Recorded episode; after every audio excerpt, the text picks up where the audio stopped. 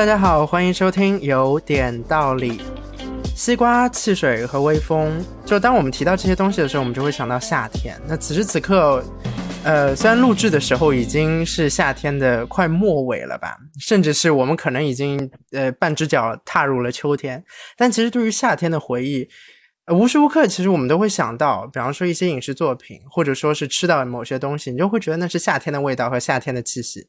今天我们还是欢迎到小北和 Amber 来跟我们一起讨论一下他们是怎么过夏天的，以及对于夏天那些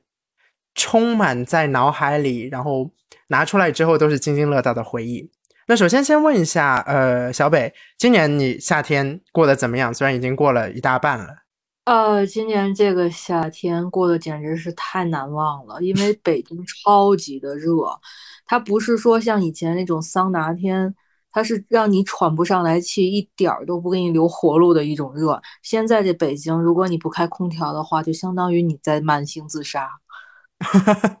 嗯慢性自杀什么？就是北上上海也是，上海甚至可能比北京自杀的还快一点。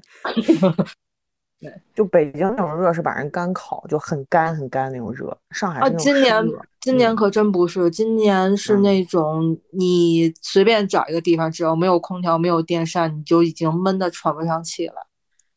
啊哦哦那可非常它不太一样了，我觉得。我 跟你说，我一个朋友，当时他嗯不是想减肥嘛，但是因为特嗯别懒，他就热的他也不想吃饭，就最近一点儿都没有动，就这么一个七月，他瘦了六斤。天呐，这哦，让让我就是很兴奋，你知道吗？这个夏日减肥法纯属 又又热又饿下来的。啊，那可能就是那做不到啊。我夏夏日还是对吧，食指大动，很很难控制自己在饮食上这件事儿。Amber 呢？Amber 今年夏天过得怎么样？呃，在上海还是那么的热的 情况下，在上越来越热。嗯，当然我要先提一嘴，就是 Chris，你今天这日子选的非常有纪念意义啊！今儿刚嗯立秋，嗯朋友圈里有不少人都在分享，他们这今天秋天第一杯奶茶了已经，嗯。然后我这个夏天其实更多的，我觉得工作之后吧，呃，更多的其实就是夏天一个个的复制，就是因为我是做自己做培训行业的嘛，就是从一个上完课之后，然后从一个写字楼，然后换到另外一个写字楼，但是写字楼里一般这空调都会打得比较足，就你在你在你在写字楼里被冻得很懵逼，然后出去之后，然后一热，然后整个人都会傻掉那种感觉，因为这个温差 确实对，所以说我觉得夏天目前给我更多的感觉就是上课，然后又冷又热，就是这样 我可能跟你是不同视角的上课，夏天。啊，对吧？对于对于学生来说，这暑假对吧，也是受培训的日子，同样也是啊。可能写字楼里各个写字楼体验不同的那个空调温度，还永远控制不了，就控制权不在学生手上。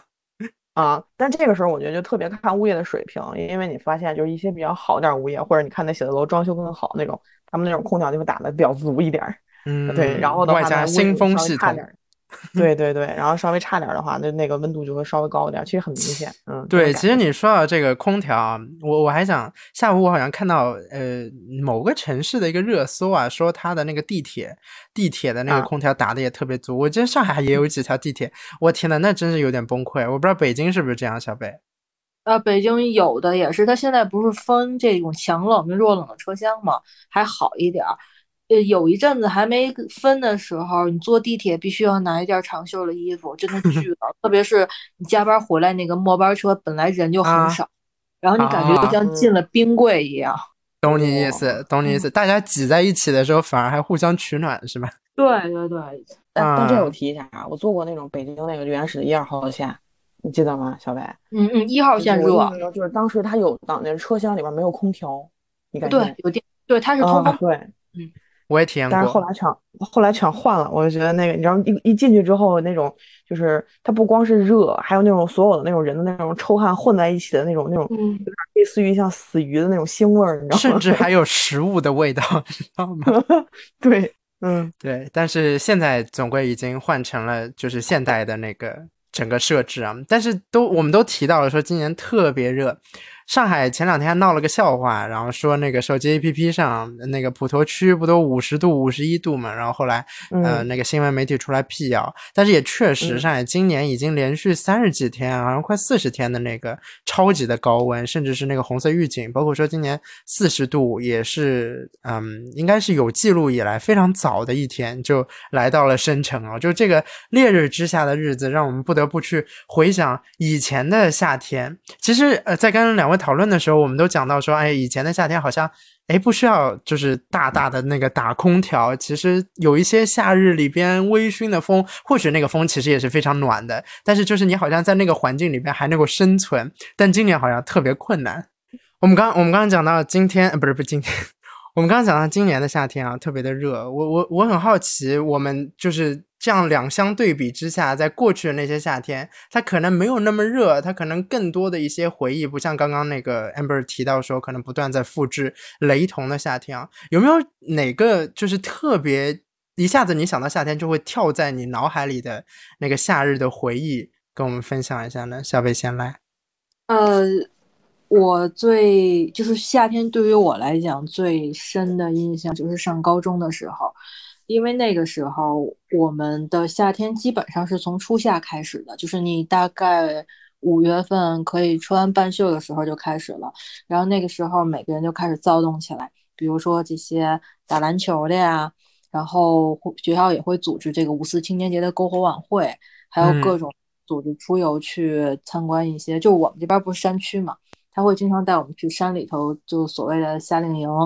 然后这个时候，你就会。呃，怎么讲？就是准备特别充分，因为你感觉一个活动接着一个活动，然后总是让你有所期待，这这是一点。再有就是我们学校就盖的特别像那个，就是流星花园里边那种贵族学校，就整个操场特别大，然后整个那个教教学楼也那种有点半欧式的，然后两边是接在一起的，有长长的长廊。那个时候就阳光基本上就是四点多吧就能。铺满整个操场，然后就是偶像剧的那种样子。然后有人在那打篮球，有人在旁边就是等着自己喜欢的人呀，或者是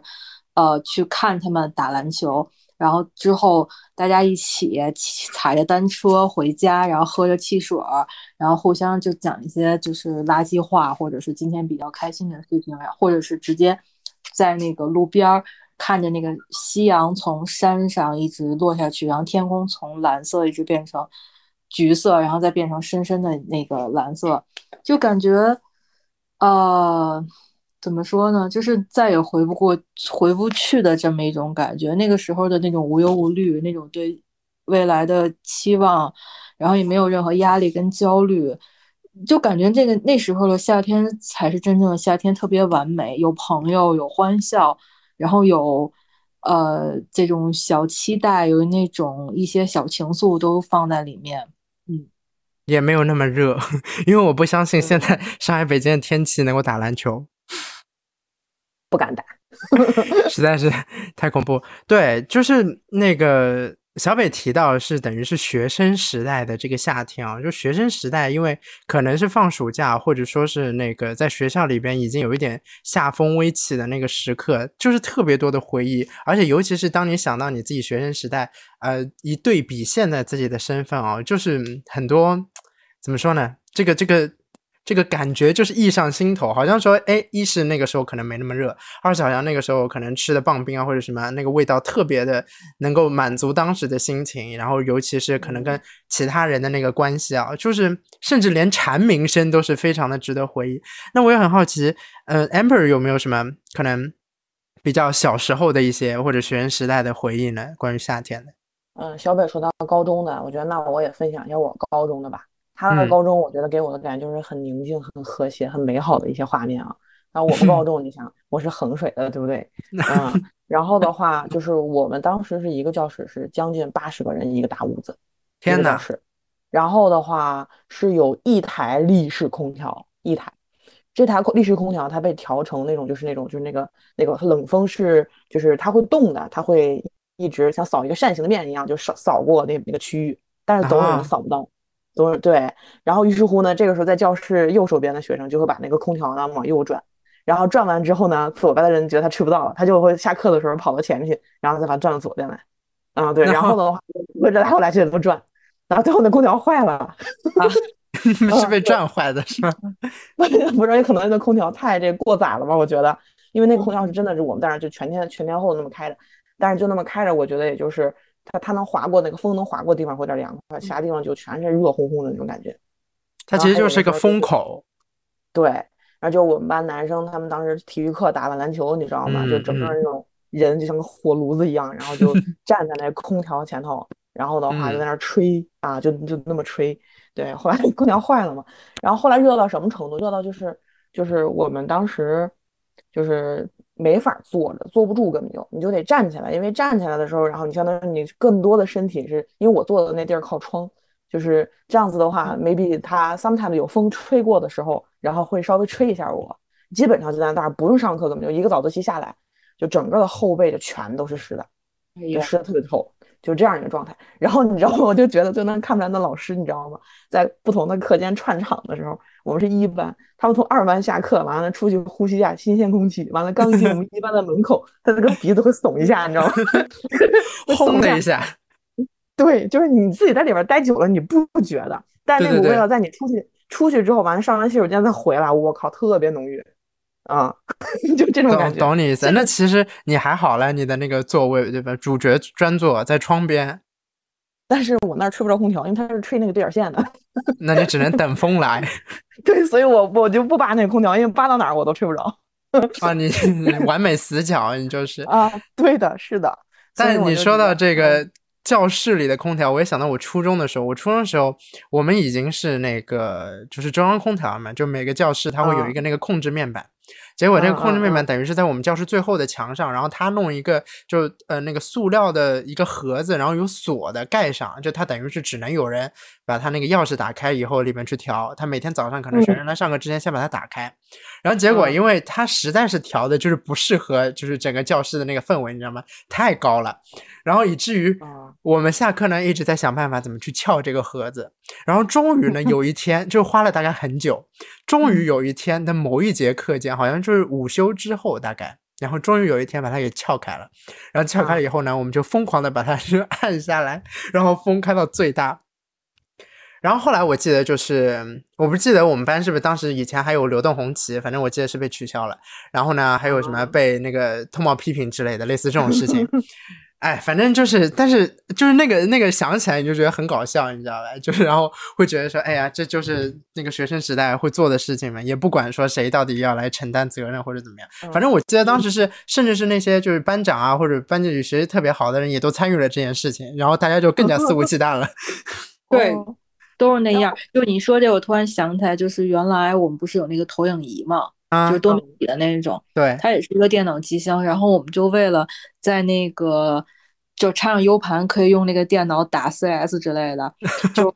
晚自习的时候，然后轮番上阵，不管是谁，然后一边写作业，不是用右手写嘛，然后你手就拿那个钢尺就磨那个玻璃，它是拿那种腻子还是什么，就是贴在上头的，然后磨磨磨，最后就可以把那玻璃撬下来。然后就中午的时候，我们班是全校唯一一个摄像头坏了的班级，所以我们会利用那个多媒体打 CS，或者是说看那个从家里拷过去的动画片，然后把窗帘一拉，老师一直都不知道，直到有一天窗帘也坏了，然后结果就被教导主任看见了，然后听据说啊，我们是不知道，听说教导主任在外边都骂街了，然后我们也不开门，因为声音太大了，我们也听不到，我们。然后最后我就把我们那摄像头给修好了，又把 然后从此以后他们就长记性了，再也不把那个玻璃直接用那个腻子粘到一个方块儿，然后它不是通过那个钥匙可以从底下开吗？对，听后就变成一体的了。哦，就直接为了就是因为你们它升级了一下设备，对，它它就是玻璃和那个柜子已经给你就是做到一起的，不能说靠那个钢尺磨，然后把它翘起来，已经没有这个这个这个缝隙了。天哪，对，但是这就是都是一些，那这这这种事儿，我估计也是挺挺夏天的。就是当我们想到夏天啊，就会觉得有这种奔放啊，然后会有一些就是做做恶作剧的小心思啊，或者之类的，然后就在大家都会觉得这无所谓嘛，然后觉得夏天好像这个暖风、热风呃，那就能够遮盖一切的感觉。那其实学生时代就是这样的一些疯狂，当然跟现在比起来啊，肯定是要收敛的太多了。那我更好奇啊，就是因为诶，我不知道两位小时候就真的是小小的时候有没有什么对于夏天的记忆啊？然后比方吃什么或者怎么样的？我们 Amber 先来吧。很小很小的时候啊，嗯，就是很小很小的时候，那个时候我们家是生活在一个大杂院里，就是那种就是公家的那种老宾馆，然后那个房子在宾馆搬走了之后就不用了，然后的话我们一家人叫很多邻居就住在那个地方，那个地方相对而言比较低洼，它是个坑，对，然后的话如果我们一般要出门的话，就会往上走，走到一个就是上一个大坡，然后上面就是一个细细窄长长的一个柏油马路，嗯，对，然后那个地方因为是更高的一个坡嘛。所以说，就你上去之后，然后就会有风，然后吹过来，啊，所以我觉得特别幸福的回忆就是，啊，在夏天的每一个晚上，那些邻居们都会在晚上七八点钟不约而同的就会走到那个柏油马路上面去，然后大家就聊闲篇儿，就会干嘛呢？就比如说带着个蒲扇啊，知道吧？带着个小马扎子，嗯，啊，然后就在那儿就聊聊闲篇，然后男的有的还光着膀子，或者是把那衣服就半卷起来在那儿吊着。嗯，然后这个时候，而且那个时候是能看得见星星的，嗯，对，印象特别深，因为那个时候我就上去之后，完了就看天上的星星，完了，我爸我妈他们就会讲一些什么星座，我现在都还记得，我唯一能认识的星座就是那个猎户座，你看那个腰带上那三颗星太明显了，然后还有很多什么别的乱码七糟的，就是什么什么八颗星星围成一个井啊，然后什么那个井口然后被磕坏了什么的，还有那什么那种神话故事啊，他们就给我讲这些东西，对。啊，然后我听神话故事呢，完了他们大人在那儿就在那儿聊那些小闲篇儿，反正咱也听不懂，对吧？就倍儿开心。嗯，对。然后那个柏油马路，它其实是还是有那个白天炙烤过的那个余温的。对，然后我就晚上车也少嘛，晚上车也少，完了我就会在那个柏油的马路上就在那儿翻跟头，就贼开心啊。对，就翻着玩，而且是那种你知道吗？是头顶在那个柏油马路上，然后一下下往前，像个球一样的，一下下往前滚。那会儿才几岁啊？估计也就七八岁、八九岁，就那么那么大。对，嗯，我觉得那个太太幸福了。现在讲起来，我觉得还特别回味这这个这个记忆。嗯，对。但你刚刚说到这个看星星啊，我我我想起来，夏天其实还是挺挺好观察星星的嘛，尤其是可能可能放假吧，就是大家更加的花时间在这种事情上。我记得我就小时候在上海也是看得到星星的。我小时候是在我外婆家长大的，我记得就是抬头也是看得到星星。后来不知道哪一年开始。一是可能我自己也不关心头顶上有没有星星这件事儿了，二是就是真的是突然有一天我会发现，哎，一片漆黑，啥也没有，然后嗯。非常有意思的是，大概前年吧，前年我回国的时候，我突然发现上海的头顶上又出现了几颗星星，虽然非常的朦胧，就非常的可能距离遥远，类似这种，但是哎，还出现了一点，那我觉得就可能是就是对吧，生态环保它就是可能比以前更重视了。另一点，就你你就会觉得特别的感叹，你知道吗？就是好像是又又能够感受到。在那个时候，夏天的风，哎，它又吹回来了，就是有一点这样的心态。当然，知道现实是不可能的。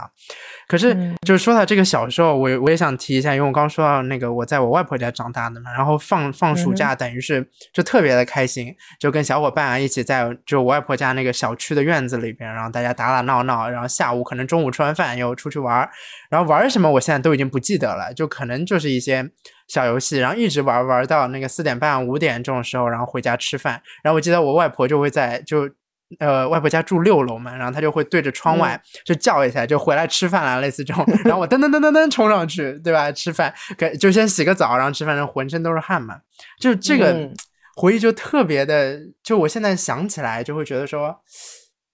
哎呀。嗯，这这怎么怎么怎么怎么去回想这件事情，你就会觉得他这个回忆，他虽然离我们就时间上已经非常的遥远了，但你不断的提起来的时候，那些细节可能你真的不记得了，但你真的讲起来的时候，你就会觉得就是津津有味，就是那个感觉实在是可能对于我们一生之中都是很难磨灭的这个回忆。就同样的问题，我也想问到小北，就有没有就特别小时候的那些感觉？哎呦，简直太有了，因为我小时候最喜欢的季节就是夏天。我感觉原来的夏天就白天啊，好像就是有点模糊了，但是一到傍晚，你整个人就换了一个状态。我印象特别深的就是傍晚的时候，一般就是家里人那会儿不都五点多下班嘛，就我们的父辈那一些，然后他们 会去一些就是露天的，呃唱 KTV，那年不叫 KTV 就摆一个卡拉 OK 机，然后就可以唱歌，然后带你去吃那种大排档，热热闹闹的。他们大概就是还在那边跳交谊舞，然后这帮孩子就追跑打闹在旁边，还能吃。那时候是北冰洋吧，好像是五毛钱一瓶，然后还有一那种冰棍儿。那时候的羊肉串好像也是。一毛五吧，记不太清了，反正很便宜。就是你会觉得，虽然挣的不是很多，但是吃什么东西也没有很有压力。呃，大人带你出去玩，不带你出去玩的时候，在北京吧，就夏天的这个饭菜基本都离不开黄瓜和麻酱。然后你就会 家里边拿着拌的黄瓜呀，或者是说拌的茄子呀这些东西，或西红柿炒鸡蛋那些盛好大一碗，然后就端出去吃，一定要端出去，然后好几个孩子在一起，然后看互相看对方吃的是什么，然后再抢两块肉。其实那个时候肉并不特别多，主要还是一些就家常那些素菜，可是也互相抢。而且你知道那个碗就基本上就跟咱们现在吃那种陕西那种表表面似的那么大的碗，大海碗啊。必须得打，然后必须是拿勺，然后一口就咬进去，然后吃完了嘴上全都沾着米粒儿跟麻酱的那种才可以。嗯，然后等这饭都吃完之后，有的就是去河边啊，或者去森林里头去喂蚊子，然后去 采。对，蚊子很多，然后草也很很高，但是你就是有一种。泥土清香的味道，就是也没有车的声音，到处都是那种蟋蟀呀，还有一些你叫不出来虫的那种名字的虫子在那儿叫，然后还有蝉的声音，再有就是这些孩子在那追跑打闹的声音。等这这一波再过去了，这。老生常谈了，我们也在数星星，包括刚才 amber 说的那个，就是有八颗星星少一颗的这个，嗯，我姥姥就跟我讲过，说这个是孙悟空做弼马温的时候，然后带着马去喝水，然后马一不小心把那个井给踩掉了一个沿儿，后来我还 呃，就是我姥姥讲过好多好多，还有包括牛郎织女啊，还包括什么。哎，我都忘了，就是很多这种，他随便找个星星，好像就能可以给你讲出来一个故事这些。然后我因为这个还那个时候特别喜欢天文，还老去那个北京天文馆，去查到底这个星星是什么。就像刚才我们说那个井，好像是一个叫什么星团的这么一个一个叫什么一就就里边有星云，然后它是那种带有光、带有雾气的，然后还有尘埃的，所以你在地球上看的时候，就好像是一一片。八颗星星圈起了一个井的那种感觉，那个时候我们这边也是能看到银河，就是很明显天空中有一条那种发白色、乳白色的带子在天空中，而且每八月是流星最多的时候。我有一次一个晚上大概数到了将近十颗流星，而且不是流星雨，它就是你抬头看了看，突然就划过一颗，突然就划过一颗。我之所以爱看星星，就是因为那个时候你看的动画片啊，无论是什么《圣斗士星矢》。你发现都离不开宇宙，然后我有一天印象特别深，但我我已经记不清楚这是我自己的做梦还是真实的了。就是那个时候我家住的那个房子是正好可以看到远方的星空的。有一天晚上，我看到天上的星星连成了一个老虎的形状，然后我就跟我妈说了，结果我我妈没在意。等过了两天，我妈就跟我讲，就就就让我形容那个虎长什么样子，我就又给她形容一遍，那个哪有胡须啊，哪有尾巴，然后怎么怎么样的。然后她就跟我说，她看了一个报纸，说那报纸上有一个工人是半夜两点下班，有他突然间就抬头看了一下天空，就发现天空的星星连成了一个船底的形状，就是一艘船的底儿，这种是之星星跟星星之间是有线的。然后我妈说你没有说谎，所以我就对这事儿。印象特别深，但是后来我也有翻过微博呀，或者翻过一些这种，呃，叫什么呀，就科普的类型的文章，嗯，好像也没有人说看到过星星连成线，除了周杰伦啊。然后那个，所以 我就不知道别的听友有没有看到过，但因为我是，就是感觉印象中是看到过连成的老虎，包括我妈说的那个新闻，所以蛮神奇的哦。本节目第二个全网征求记那个小北的《盗墓笔记》的那个事儿之后，第二个全网征求就是有谁在北京看过连成线的一只一只老虎的星星是吗？或者船底？对，反正就是他们确实也有人说过看到过星星之间有连线，但是我现在想想这事儿也挺扯的哈，怎么可能会有连线呢？又不是流星，还真不好说。但但这这这也不知道。不过。就是你们说到星星们，我也想提一嘴，就是其实跟星星已经没什么关系了，但是大家可能小时候都对星星特别感兴趣，然后就顺带的对这个宇宙啊、航天啊、天文啊都有一点兴趣，结果天文就成了我大学生涯里边第一节快要当掉的课。我真的是因为因为兴趣而去，然后结果学的太深奥了，以至于我真的快崩溃。那还是一节实验课，就是我要就月黑风高里边，就是对吧？去看星星，哎，那个体验真的是跟我小时候看星星完全不一样。嗯，对，兴趣变成专业的时候，还是会有一点点痛苦的。我觉得。对，所以这里也是顺带一提，就大家别把兴趣就是专门往生理学，一般都不咋地。没错，但是我们就讲到这个小时候，其实我还特别想说一嘴。就是小时候，我不是就是住，等于是住外婆家嘛。然后暑假的时候，我妈妈也会住过来。然后，呃，我记得她有一年，我我已经我当当然这个年份应该很明确，但是我不知道是哪一年。就是《我行我秀》当时播的特别火。就也是一个选秀节目，然后应该是上海台或者东方卫视的。然后当时呢，它的冠名就是那个雪碧，然后我们家就囤了好多雪碧，冰箱里全是雪碧。然后可能可能可能这个雪碧是可以去投票或者怎么样的呗。反正我记得那个夏天，可能我们家的雪碧的那个消耗量，那个雪碧公司应该感谢我们一下，就可口可乐啊，雪碧是可口可乐，对，可口可乐公司应该感谢一下我们家，真的就是给他们花了很多钱。反正我记得就这样这样的回忆啊，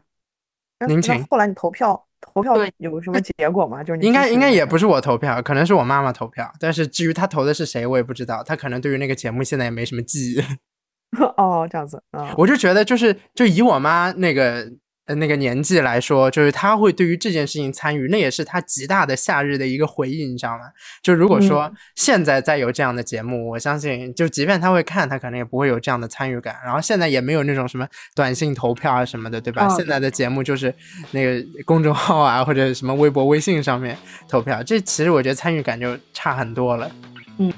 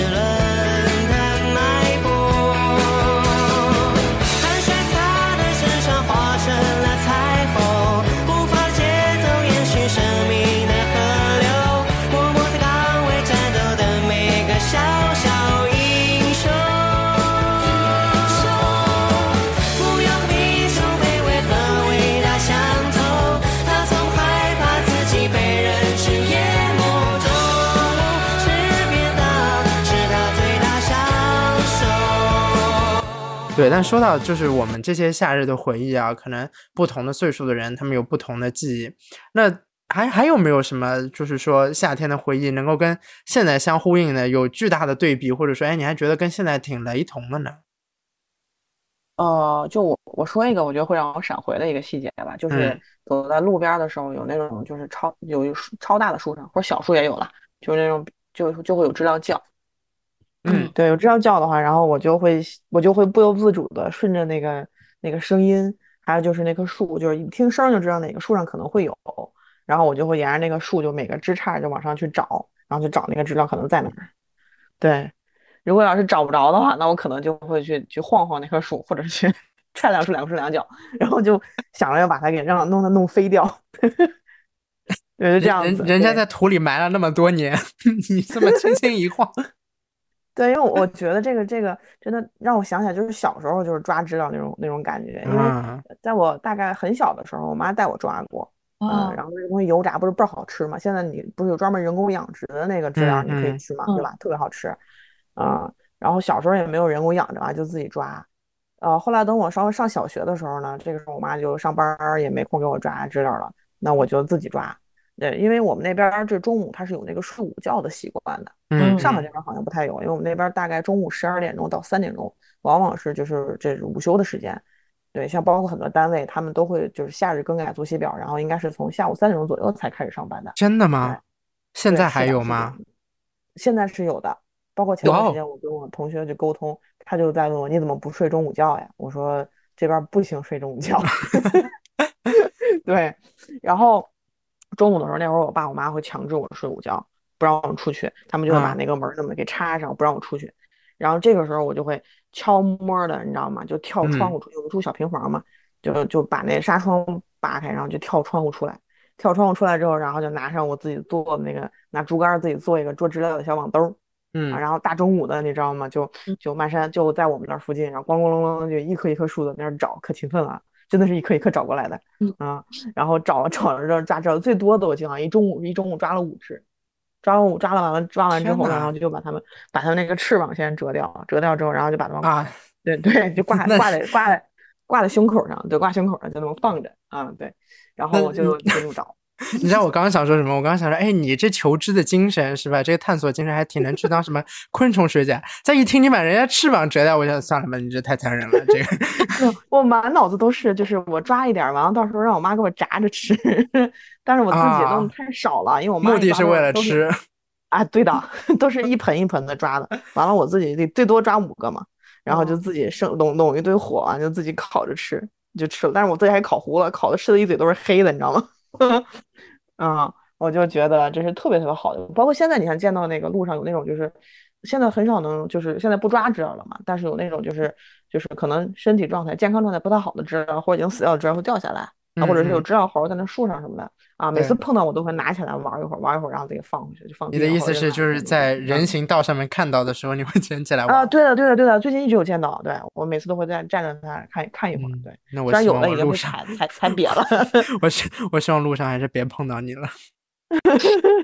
那那你这样，我得我得留一个，到时候碰到你的话就送给你。谢谢你。哎，还还说到这个知了，还挺有意思的。虽然我没有吃过，但是其实还挺多地方有这个风俗的，就烤的、炸的。但是这个知了前两天我们家特别的吵，就这个知了声音。然后我妈还跟我说说，哎，怎么今年这个知了是怎么样？就是说是这个肺活肺活量特别大，还是怎么地的？反正今年就特别的吵。结果一看，我们家纱窗上停了两只，然后它也不走，就导致我们家现在是一个三百六十度啊，现在已经飞走了啊，但前两天就是三百六十度那种立体声响，你知道吗？在那儿，然后统一的时间响起，统一的时间结束，就特别有意思。嗯，你可以把它打掉，其实。哦，个性比较善良，没有想过吃它。啊，对，也没想要去打它。但这个就是这个声音嘛，这个声音其实就是一种对于夏天的，其实。它其实就是突然有一天没有了，然后突然有一天又出现了。出现的时候你就意识到，哎，夏天到了，天气热起来了。然后没有了，你就知道，哎呀，我们得换衣服了，是吧？就是这个这个感觉，其实大自然也是不断的在给我们这个季节更更替的一个信号。那同样的，那个小北有没有什么就是类似这样的回忆呢？就可能略微近一点的。呃，其实我每年都有一个遗憾，就是我之前啊就看那个哆啦 A 梦，我小时候就。喜欢他们躺在那个榻榻米上，然后，呃，电扇在头上转，很热的那种，然后风铃摇曳的，然后夏天还可以去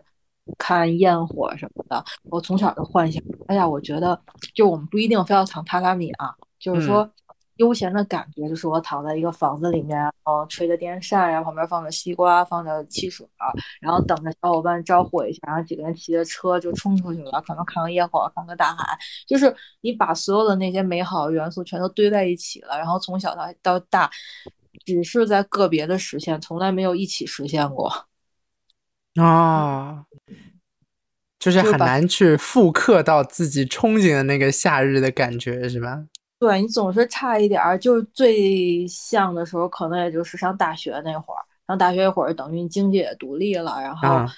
一些就是说也不用那么多作业了。你夏天可能真的就可以躺在那儿躺尸，在那儿等着别人叫你，然后也去一叫你就去出去喝酒撸串儿去了。就是你想要的那种小清新，从来没有来过。包括到现在，我到夏天我都想着，哎呀，我要把这个，因为我们家这个屋子床特别大嘛，铺成凉席，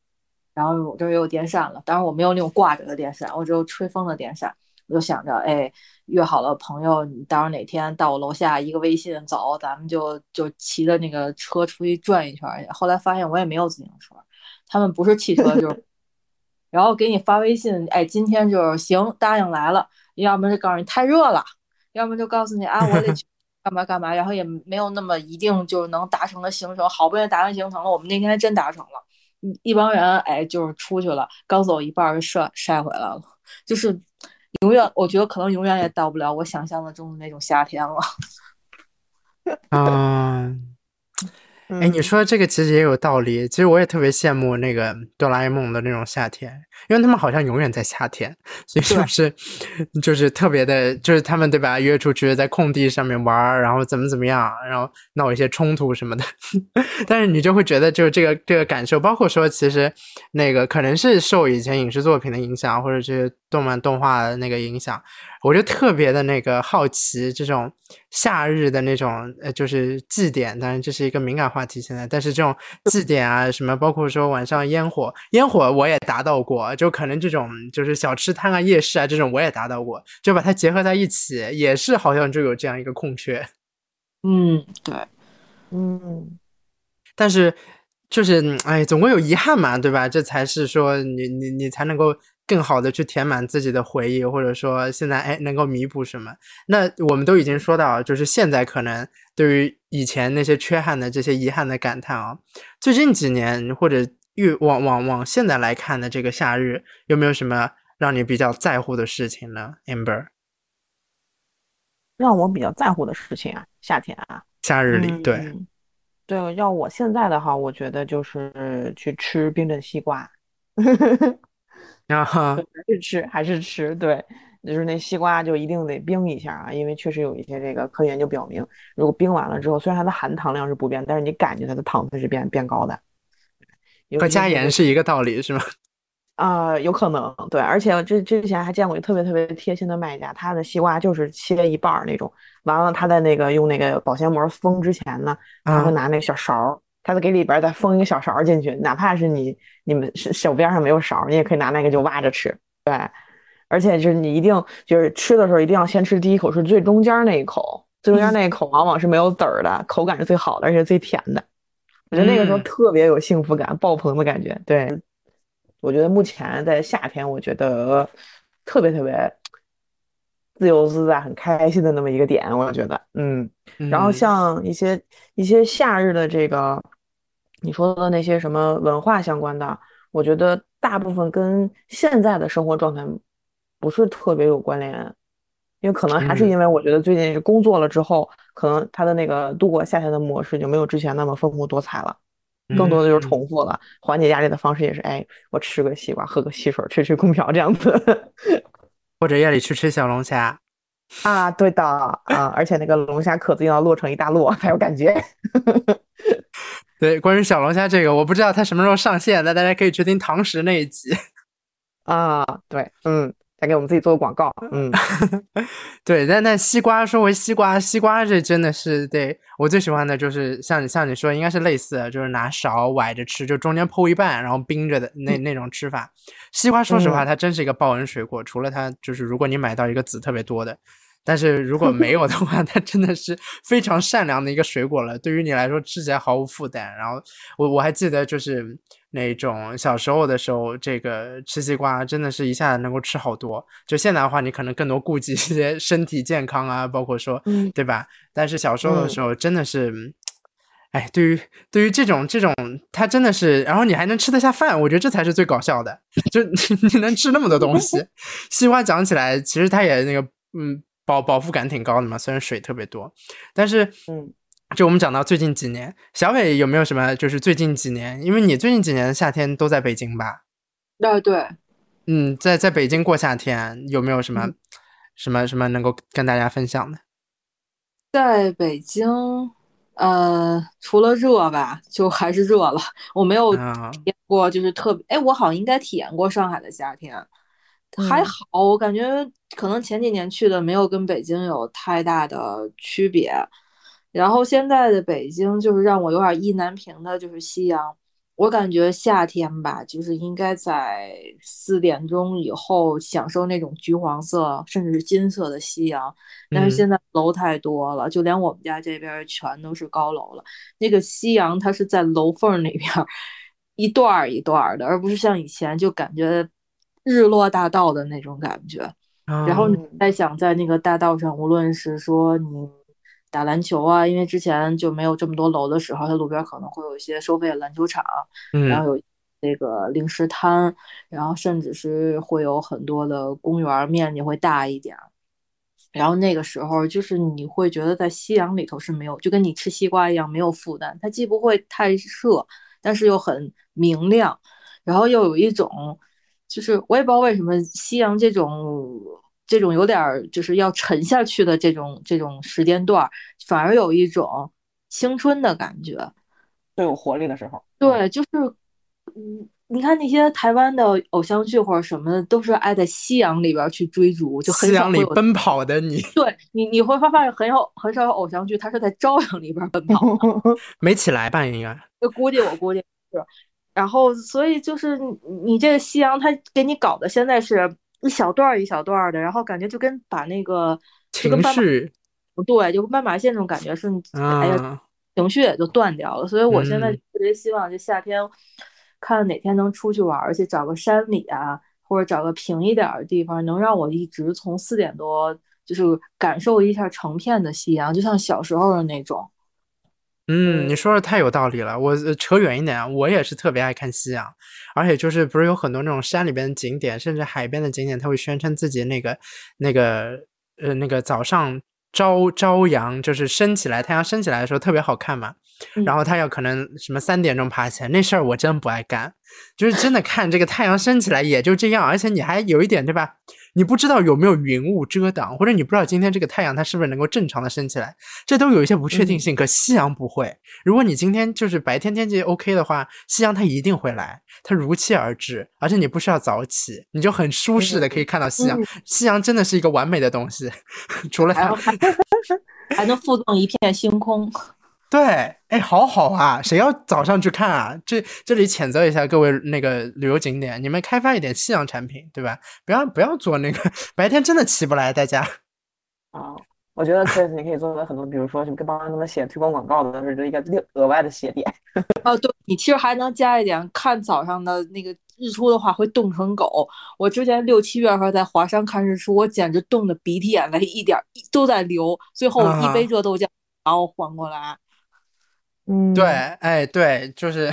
我我我也记得很多次，然后看完看完了那个太阳升起来，好回去吃早饭，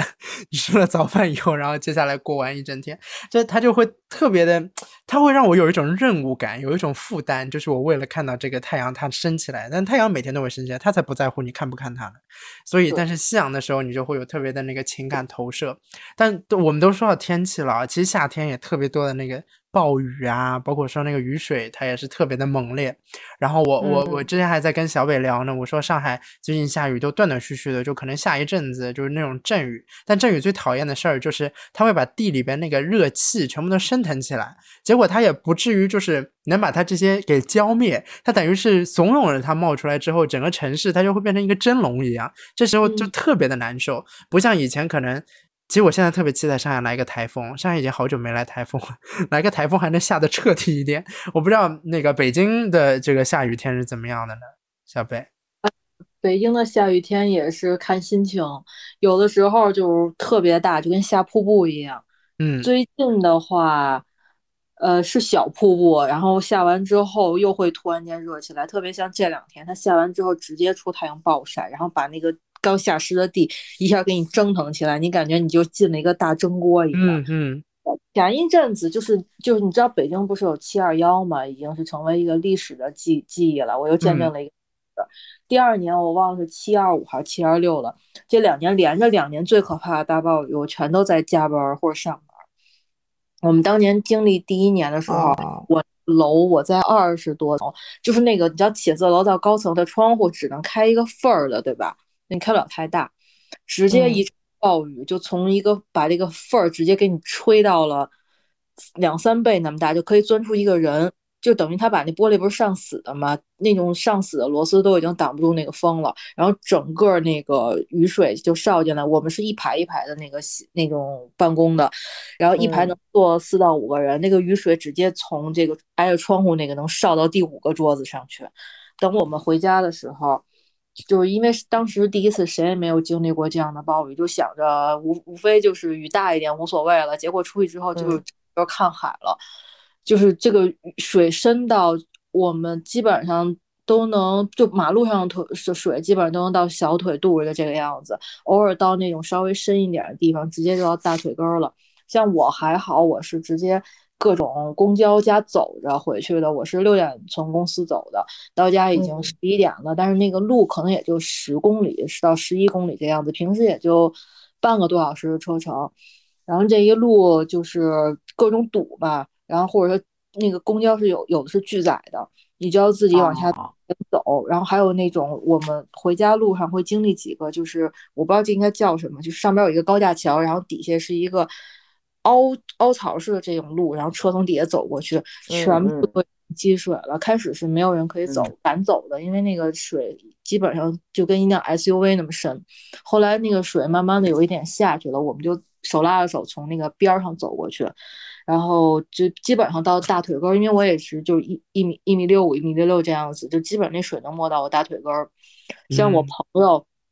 比较厉害，他打了一辆车，结果那个车在了一个那个就是老旧的马路上，然后他就发现，行，我这么下去，我肯定回不了家了，他就把司机司机师傅扔在那儿，自己就走回去了。对，这是第一次，就是第二次，我们想着，嗯，应该就是好一点了吧。其实也是好六年，第二年的再到大雨的时候，就是我确实是人生第一次看见了一个壮观的景象。以至于到什么地步，我我就已经站在马路上不想回家了，我想再看一会儿。也就是它不是有那种井盖吗？嗯，然后嗯，自动井盖是往外喷，跟喷泉一样喷了老高。啊啊！对，你想马路上好多趵突泉在那里，它都不是 那种。蒸锅或者什么煮出来那种小的咕嘟咕嘟的，是往上喷，就已经形成了一个小，完了，然后特别壮观，马路上全是喷泉，然后我就站在那儿一直看，等看的差不多了，觉得可能也没有什么新的项目了，我才回去。但是也是得六点多下班到家，也是差不多十点左右了。但是很神奇的是，这两次下暴雨，我们家不是在西边嘛，就在门头沟区，嗯，哦。一点事儿没有。我妈说，那个雨下的特别大，然后开始是有积水的，然后半个小时后地面就跟下了一场普通的雨一样，一点积水都没有。啊，那是不是排水系统比较好？啊，可神奇了。他说：“你说那是一二年那次吧，小白？呃，不是我，哎，一一几年我忘了，好像是。我知道，我知道那会儿，因为那会儿我在那边读的是研研几，研研二还是研一？那我印象太深了。”对，因为那我先说回翻回去啊，因为那次我记得当时是，呃，这件事情当时是上了报纸，完了被广泛关注，是因为当时北京市因为这场这一次雨啊，在市区里死死了七十多个人，我忘了是单独房山死了七十多个，还是 total 一共全死一起死了七十多个人。然后当时有一个我印象最深的就是当时是，呃，是直接卡在那个就是市区就广渠门那块儿。的一个车子是一个，还是是一个编编辑行业的一个人，当时新买的 SUV，他觉得车过得去，然后就开进去，开进去屋那儿就就出不来了。对，嗯嗯，然后我跟我们同学那天还干嘛呢？就是就是我们当时还想去七十门唱 KTV 呢，跟我们同学聚聚会呢，还 完了完了，我们当时是在那个叫叫叫那什么卢沟桥那儿，他那儿也是有个铁路桥出去的，对，完了就封死了，封死了出不去。嗯，这这，他说我印象还是挺深的，因为，嗯嗯，但是在上海，后来去上海，发现上海也有一次那么大的暴雨，就你知道吗？就是那水哐啷哐啷就往地铁站里面灌，你知道吗？嗯啊，但是我总感觉就是上海，就是虽然它的这个雨下的其实比北京大得多，而且上海一下雨，它是，我觉得北京的雨基本上最长最长半天也就停了，而且不会连续下，上海是一直下，一直下，一直下。嗯，对，这倒是下来，我觉得我都会长毛的那种感觉啊。但是它，我觉得没出现过那么严重的那种公共事故。对，它一边下，我觉得一边那种水也就排掉了。你像包括昨天下那冰雹，我感觉得有一个那个就是龙眼那么大，哐哐就往往那车玻璃上砸，我当时都没注意到，看我朋友发那视频才看见，哇，这挺厉害的。对，昨天那雨下的还挺大。对，我还听说市区吧，静安不知道哪儿有车，就好多车砸坏了，就是所以也提醒大家，有地下车库停地下车库哈。这。这个停在外面，确实砸一块挺贵的。嗯，对。但其实我们说到这个这个自然灾害，大家肯定是不乐见啊。我之所以说刚期待说能来个台风，一是觉得就是下的太短了，然后就是可能说地地里边的热气还来不及消散；二是其实我对于台风有一些好印象。就上海呢，大家一直传说有那个就是结界嘛，能够防台风在外面，都说要来，然后结果绕了个圈儿。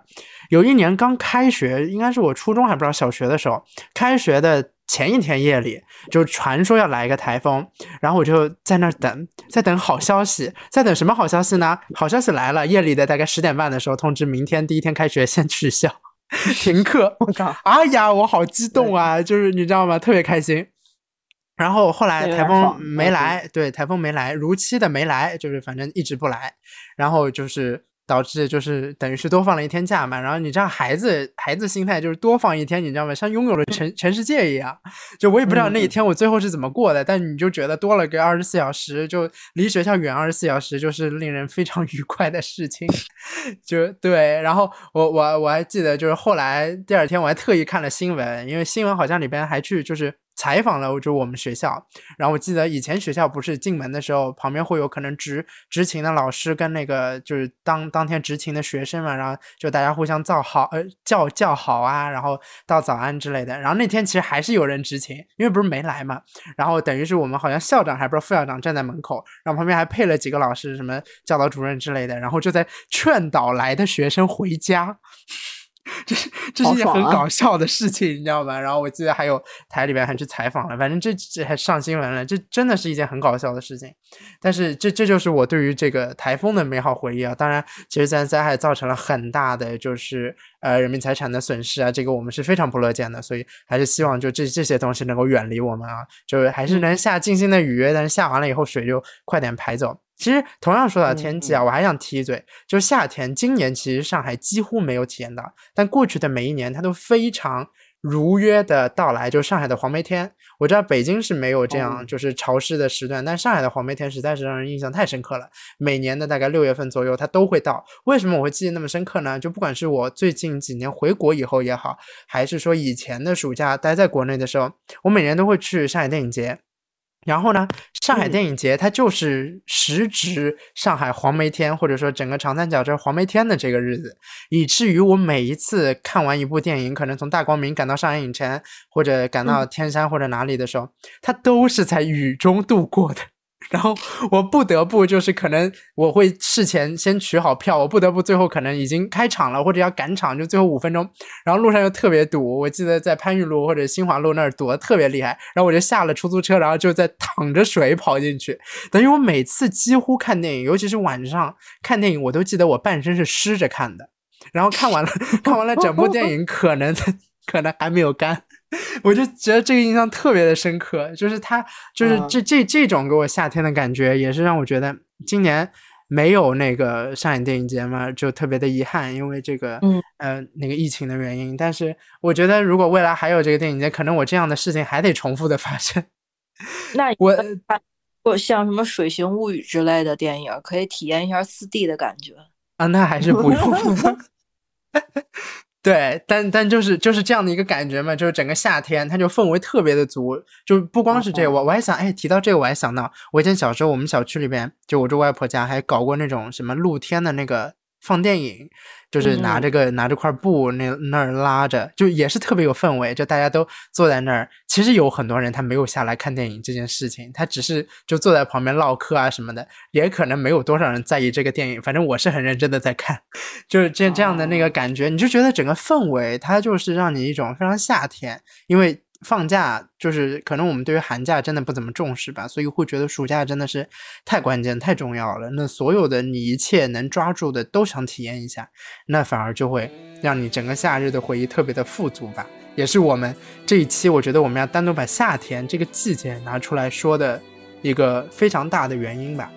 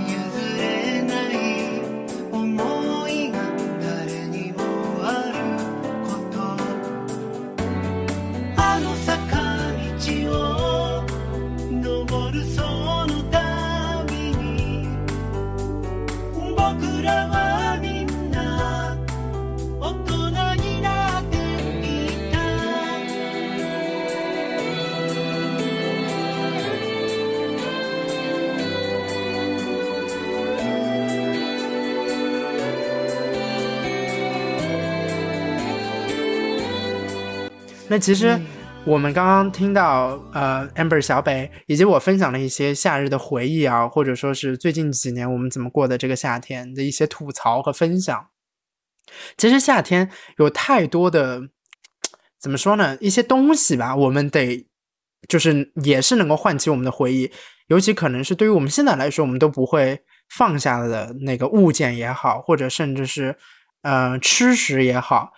刚刚我们有聊到什么空调啊，对吧？我我不知道两位还有没有什么别的那些夏日里的物件想要，嗯，就是说你是夏天里面必须得拥有的，或者说你如果这个夏天你没有体验它，或者没有嗯那个得到它，没有使用它，你就会觉得有一些缺失呢。小北，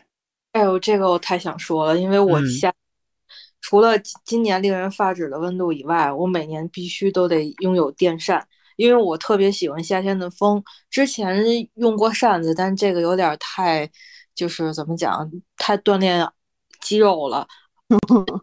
忙嘛，都是用电脑，所以就是我每年必须吹这个夏天的风。我原来住的那个房子是有房檐的，我还挂了好多风铃，有自己做的，有买的那个，还有什么晴天娃娃之类的。然后我还会在那个有风的时候，然后就听到很多那个风铃的声音。我觉得他们一响，这个夏天就来了，因为我们这边一到了那个秋天。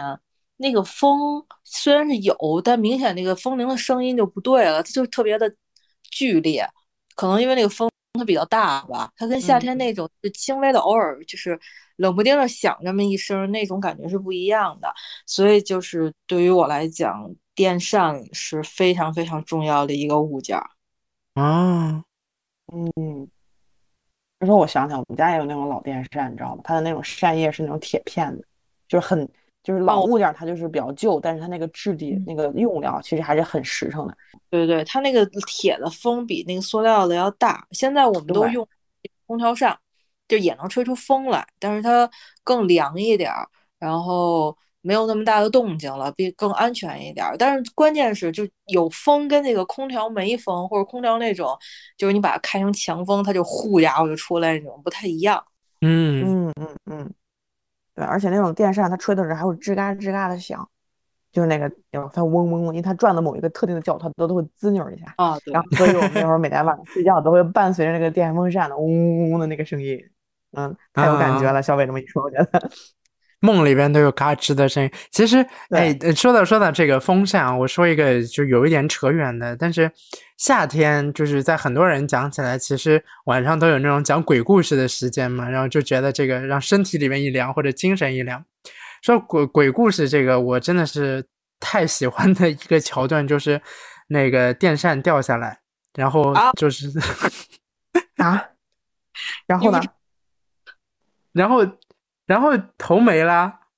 啊，就是你哦没有，就是上学的时候你们就没有讲过吗？就是原来我们上学经常就是坐在后排，我们就一堆人在那儿想，那个电扇要转，它转的不是那个轴吗？它有时候会嗯松，嗯，然后它不，它不是不稳的，然后我们就想这个电扇是不是要掉下来，先削到谁？对，就是这个。哦，不，原来是这这。这这就特别的，就是嗯怎么说呢？特别符合夏天，我就觉得这正好有这样一个东西在，一个一个电扇，一个物件在，然后顺便它有有一样这样的氛围嘛，然后你把这个故事结合起来，然后你就会觉得说，哎呀，对吧？这个就大家 有一些不怀好意，但是你又你又觉得特别有意思。但是你现在其实大家用这个物品的时候，还是要小心为上啊。这个那个每每年去检查一下，反正包括说什么空调啊之类的，每年清洗一下、清理一下，这都是对身体是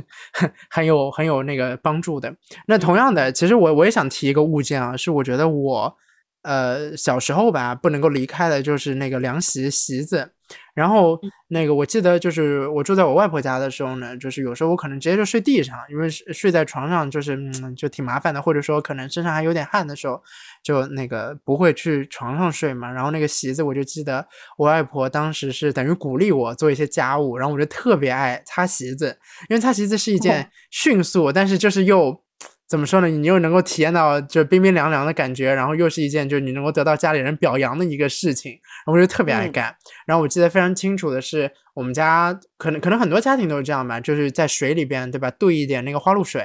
然后用那个嗯抹布搞干了之后，然后去擦，可能一遍两遍，然后背面可能也要再擦一下。然后夜里睡觉的时候，它这个席子上就微微泛一些花露水的味道，就六神的那种感觉，清清凉凉的，然后又可能，其实我觉得可能对于驱除蚊子。那个帮助没有那么大，毕竟它稀释掉，但你还是会心里我觉得非常安稳，就那个味道伴着那个味道入睡，你就会觉得嗯，就是这这真是一个睡一个好觉，类似这样的一个感觉。我觉得这这在我的记忆中占据了很大一个部分。我不知道那个 Amber、Amber 有没有类似的或者我？问你一下，Chris，你你现在如果去上学的话，还会带瓶 Six God 吗？Six God 吗？可能可能啊 不带了，但是就是对，因为家里我家里还有用啊，我家里有用，但是就是去、嗯去美国的话，可能就是用。但你知道吗？美国它嗯没有什么室内的除虫，你知道吗？就是那个剂啊嗯也好什么，他们特别多户外的。然后我记得我第一年去的时候，我也没仔细看，然后我沃尔玛里边就买了一瓶，巨浓郁，因为它是室外的那种，人家露营去那种除那个就是除蜈蚣之类的，你知道吗？我天他能把我给杀死，所以我真的是，我后来那瓶也没有用过嘛。但是就是美国人，他可能更多的是对于户外的，就室内可能叮他一下，他就不这么在意了。你说你说凉席让我想起来，就是就是好像我在来上海之后没怎么睡过凉席，因为夏天一般都是一直开空调，所以嗯就没有那么热。就嗯以前的时候在，在在家里面家里吹吹电风扇的时候，那个时候是一定要有凉席的，要不然整个就是，要不然睡一下那个床单全是湿的。对，嗯，但是我印象特别深的就是你铺了那个凉席之后，就是你早上起来，就是尤其是我爸，他那背后一个的那个凉凉席那个印儿特别搞笑，我觉得。对，还有就是有的时候我们同学他们会有那种就是那种睡完了之后去学校里边，你会发现你能你都能知道他们家买的是哪种凉席，你知道吗？有的是那种单竹竹子的一很长一个的，啊啊还有那种麻将一块儿一块儿的那种啊，就特别好玩儿，我觉得。而且我睡下来觉得那个麻将凉席的那种就是冰凉的感觉，其实是要比那种就是普通的那种凉席就是更好一点儿，对。但是它的售价貌似还是更贵一点儿的啊。但是麻将凉席有一件很恐怖的事情，就是它夹头发，哦，这样子的。它很痛。哦，原来是这样。对，我觉得除了凉席之外，另外一个我得提示，这就是这个这个这个汽水儿，就北冰洋汽水啊，我觉得它是它是我的一种情节。你像像前段时间的话，我觉得毕竟北冰洋其实是相当于是北京的一个当地的品牌，其实在上海嗯这边铺货是相对来说弱一点儿的。嗯但是然后但是一般饭店里面它都会能买到。嗯小北当时不是说他那时候北冰洋是多少五毛钱一瓶，对吧？早我前两天前两天去饭店吃饭，那一瓶北冰洋是十二块钱，冰镇的啊，你你这这是这是店家在在 这你外面应该买而且你知道吗？卖没那么它它不是那种就是玻璃瓶装的，它是那种就是易拉罐易拉罐那种，对对啊，对对的。我在美国买的也都是易拉罐的。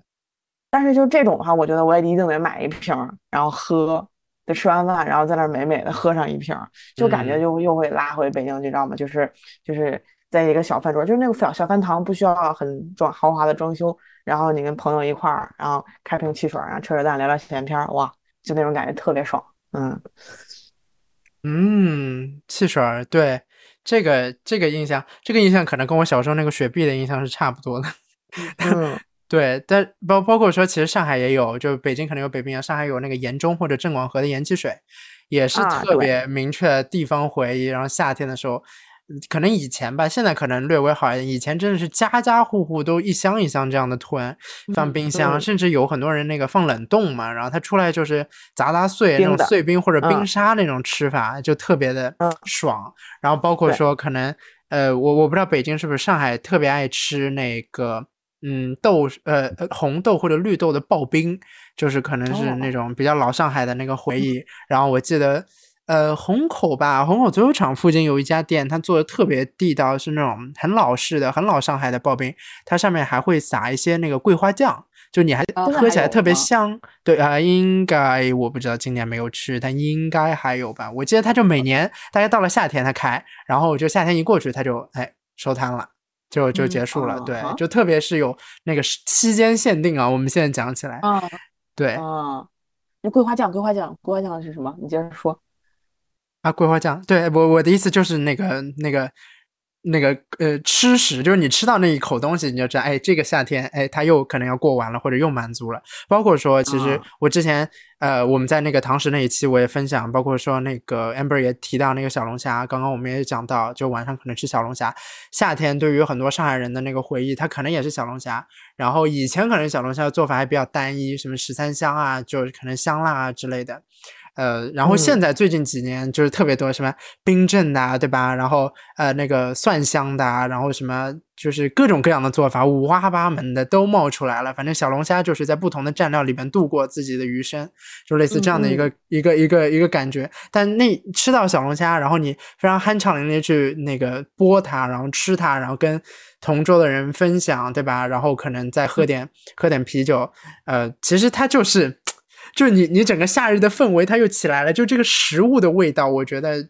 其实跟我们中国人吃饭特别好，就是我觉得就吃时令的东西，它就会特别让你有季节的记忆，不像可能一些国外它可能蔬菜什么的特别贵，它会吃反季的东西，它反而没有这种季节或者说大自然给你的回馈，这点我还觉得我们做的挺好的。对，啊，那确实是。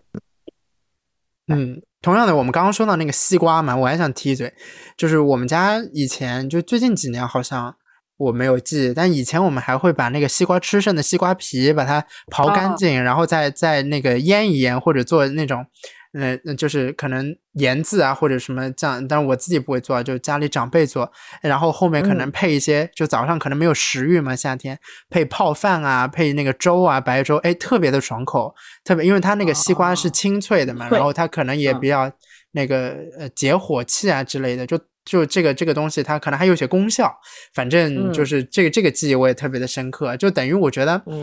就可能老祖宗的智慧吧，或者就是长辈他们就有这样一个生活习惯，他会物尽其用，但他真的用到了非常精巧的那个程度，让人不得不佩服。嗯，对我嗯，这西瓜皮，哦，你们是也是这个做法吗？还是对，就是拿盐、糖、酱、醋放不放嗯进，嗯嗯把它拌一下，然后再搁冰箱里镇一下，拿出来吃。嗯，那应该差不多。对，差不多。嗯对对，就是就是那个那个口感嘛，那个感觉就会就是特别特别印象深刻。还有没有别的什么吃的东西？最近几年你们吃到的，对于夏天特别有那个印象的吃食，还还有什么能够分享的吗？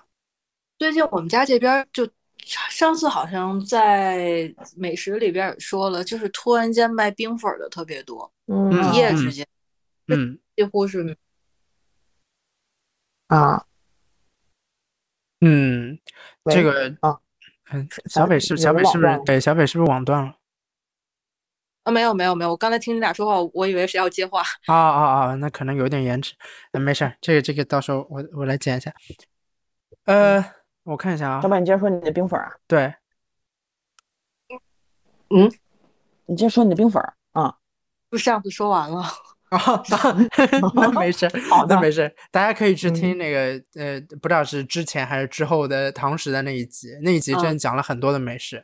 但是嗯同样包括说我们刚刚说的汽水、那个西瓜，呃，可能一些烧烤、啤酒、小龙虾之类的。我还记得嗯我再分享一个上海，就我不知道这是不是单一上海啊，或者其他地方，我们夏天还习惯吃糟卤，就那种糟的嗯鸡爪啊，包括说一些就是可能。呃，不光是下水，但我知道鸡爪肯定是就哦糟毛豆啊之类的东西也是比较嗯下饭，然后可能配着粥一起吃。反正早上，哎，我觉得这么说起来，我们还挺重视早饭的啊。虽然我嗯，我真的是这个我想问一下嗯你，Chris，因为因为我我跟小北我们都不是 local 的上海人嘛，对嗯吧？嗯嗯，糟卤这个东西，其实是我来上海，我是压根儿就不会点的一个东西，就是不理解的一种食物，你知道吗？然后你错过了好多。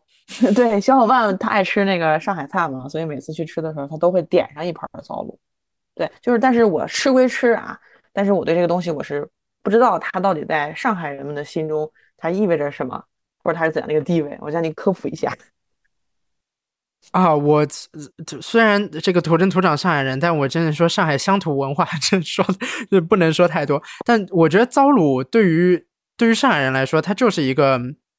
就是你比方嗯。说你会有很明确的知道哪几个品牌在上海就是特别嗯。的津津乐道，就老一辈的。就呃也不是给他们做做广告啊，但是我我所知道，嗯。像邵完生啊，像那个光明村，光明村我们家特别爱，就不管是从鲜肉月饼到它的熟食，但它糟卤真的是夏天我们也会去，就是有好，包括说离光明村不远，在淮海中路上还有一家叫老人和，老人和是好像是专门做糟卤的店，就也是就是可能哦每一年家里人或者怎么样，他都会去。我觉得对于上海人的这个记忆，他就是到了这个季节之后，他会觉得这个东西特别的恰口，就正好是你嘴里需要的东西。那也许这它是因为潜移默化的这个文化因素或者整个生活习惯的一个嗯烘烘烘托吧，或者影响吧。但我就觉得它是深深的印刻在上海人的血脉之中。就像现在人家不是打趣嘛，说上海就爱喝那个冰美式，人手一杯在路上，对吧？安福路什么的，人手一杯。嗯我觉得这就是可能有一些文化的烘托，然后有一些老一辈的传统，它就结合起来，让你觉得说。嗯就是你到了这个季节该吃这个，吃了这个你也感受到季节。其实我觉得我们讲的很多吃的东西，它都有这样一个效应。哦，因为我每次去上海的朋友家吃饭啊，他们的父爸妈都会非常暖心的端上来一份糟卤，虽然我还是满我还是满脑子问号。这其实，哎，你你觉得吗？它有点像那个很多地方不是要过春节之前，他可能先就提前好久准备那个啊呃什么饺子。呃呃呃不光饺子，什么咸肉啊、咸鱼啊，对吧？很多地方，包括说哦。我我我之前看纪录片，包括一些抖音上分享那个东北，不是很多人做那个那个辣呃对辣白菜什么的，他就囤嗯好嗯。多好多，他们都是就嗯是一片地一片地的这那种囤法，你知道吗？啊我觉得其实类嗯似，就是不同地方它可能就是有这么一个地方嗯。的食物，就特别的嗯。符合季节。嗯，所以我感觉，嗯，我感觉就跟咱北方人过年包饺子一样，它就是一种情节。但我们这儿好像没有糟卤，是啥吗？我是是说用用那个料酒泡的吗？呃，它是它应该不光料酒，就它是。呃 我来，我来，黄酒有我黄酒对我的我来，我来迅速的进行一些搜索啊，稍等啊。啊，他是这么介绍的，他说糟卤是用科学方法从陈年酒糟中提取香气浓郁的糟汁，再配以辛香调味汁，精酿而成的香糟卤体态透明无沉淀，突出陈酿酒的。哎，反正就这个这个这个很多废话，对对，它就是黄酒，就是把它等于是泡着，就是浸在里边。那个让他让他他说对是常见于苏浙沪等地，可能我们长三角啊就是这个江南这个地方，它就特别多的这个嗯这这种类型的，然后包括说呃可能靠海的，它就会放一些那个鱼鲜啊，就是那个虾啊之类的，它就味道会、嗯怎么说呢？就也是特别时令吧，然后又取自于本地，就会就会让。嗯就是大家吃起来的时候也特别舒心嘛。其实我觉得就像那个 Amber 说的，就是可能各个地方跟北京吃饺子一样，他就会觉得哎到点了该吃了。嗯，嗯嗯嗯，对，说说到这儿，我吐槽一下，就是因为我发现，其实上海这边其实是没有过年包饺子的习惯的。我说对吧？对对，啊、对。然后我记得有一年春晚，因为春晚在北京嘛，啊、嗯春晚在北京，然后当时他们那个演播大厅里面到零点倒计时的时候，然后就会真的给他们每工作人员还有主持人给他们真的就端饺子上来，然后开始吃，你知道吗？然后现在我就突然觉得，就是因为他的这个策划相当于是在北方完成，他那个北方那个意特别浓厚，其实是略微对于南方人或者是说对于就是过年不习俗吃饺子的那样的一个群体，可不是不太不太公平的，我觉得。不是略微。我我春晚它本身收视率可能南方收视率就低，我觉得像广东、福建，它真的有些不太能理解。包括说，不是以前我记得有一阵子，这个我们已经扯远了，但无所谓。我们有一阵嗯子，我记得就春晚的语言类节目都是北方的那个那啊个说法嘛，就是要么普通话对吧，要么就是相声啊这种，可能天津、北京的这种方向的。嗯然后有可能还会有一些二人转啊之类的，但也是东北的产物嘛。然后嗯我记得有一年，就是我们上海这里曲艺协会想要就是报上海的那个独角戏上去，就上海嗯等于是上海话的那种沪语的脱口秀，类似这种。结果上去真的真的爆了，因为为了支持就是可能各个地方的这个地方曲艺的这个曲种去了，但是要求他一定要用普通话说，因为说上海话就可能全国各地其他地方人听不懂。结果说普通话，嗯上海人也不满意，全国各地其他人也不满意，就就很尴尬，你知道吧？就上海人就觉得你嗯丢了味道，这就不对，你这讲的是什么？这比不过人家的这个相声。结果全国各嗯地人家一听，这这还不如相声呢，对吧？这所以就特别的。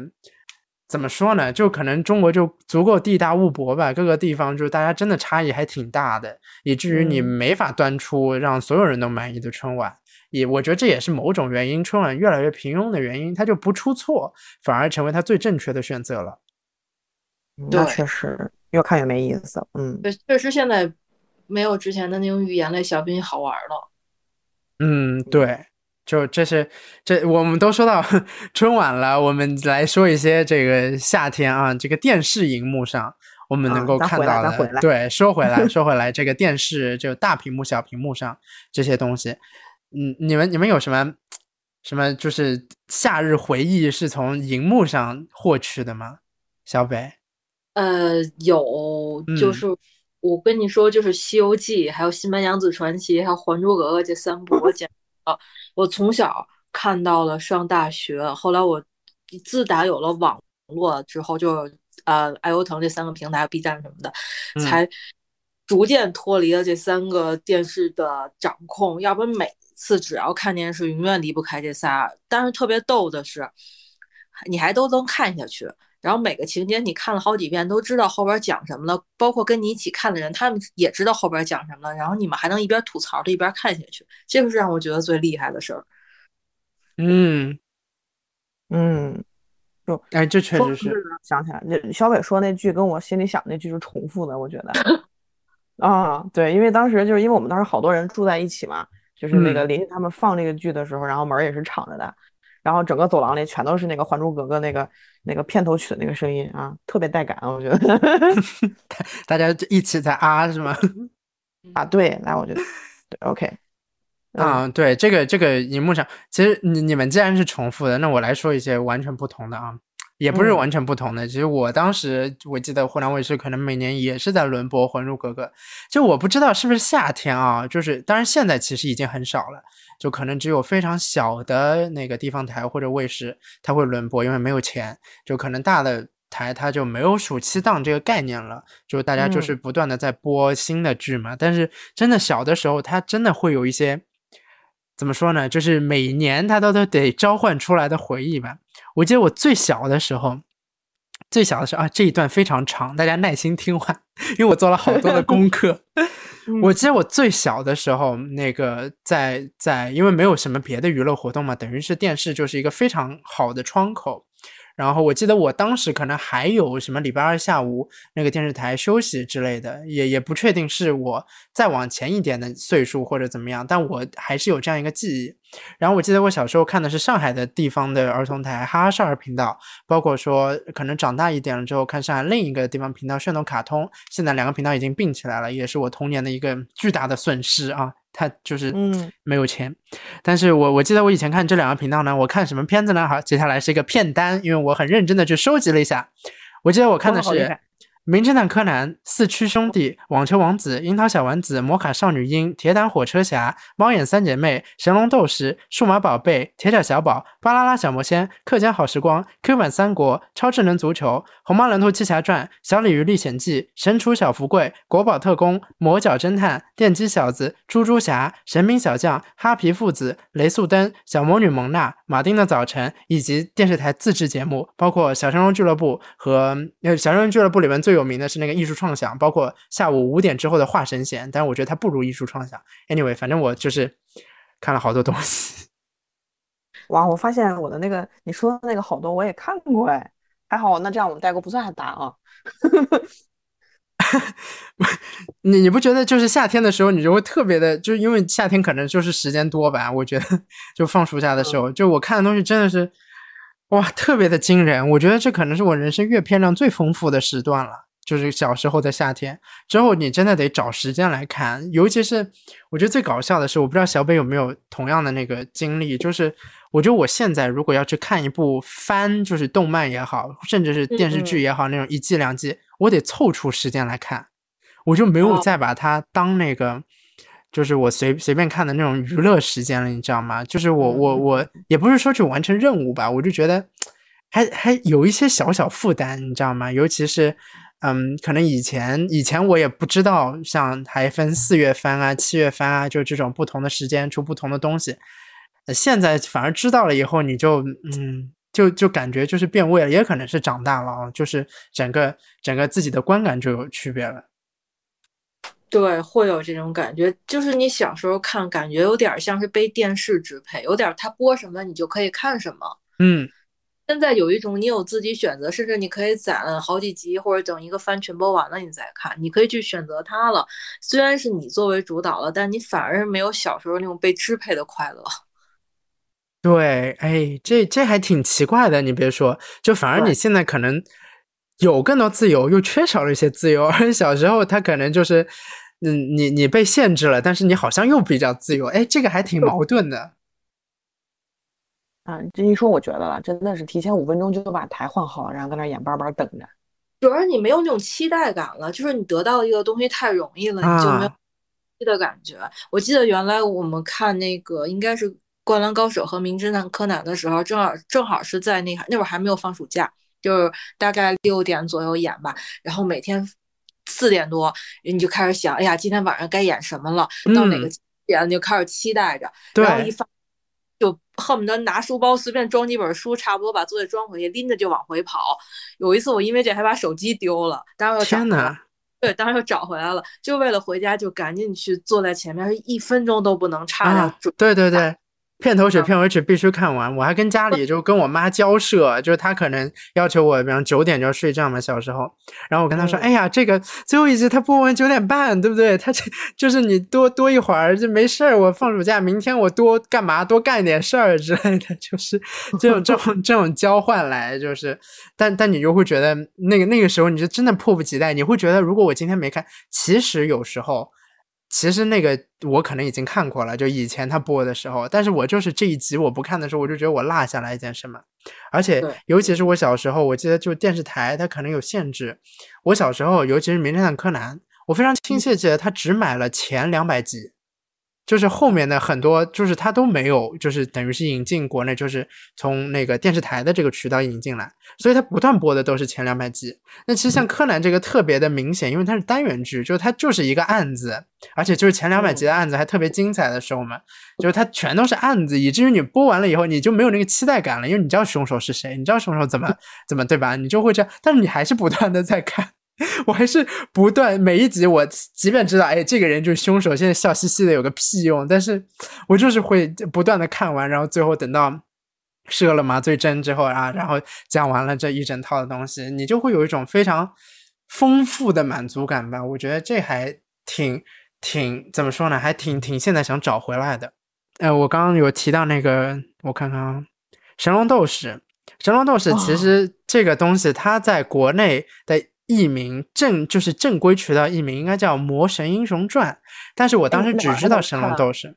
我太激动了，哪还能看？我不知道 B 站上有没有，我不知。道 B 站上有没有。但是它因为是一个系列片，就是它不是说只有那个单，我非常清晰的记得是小救星小度什么创界山的故事，然后这什么什么的，但它只是其中的一个系列。然后以至于呢，我记得我小学五年级去军训的时候，然后不是夜里大家睡大通铺嘛，就是真的是大通铺的那种大通铺，大家都滚在一起的那种大通铺。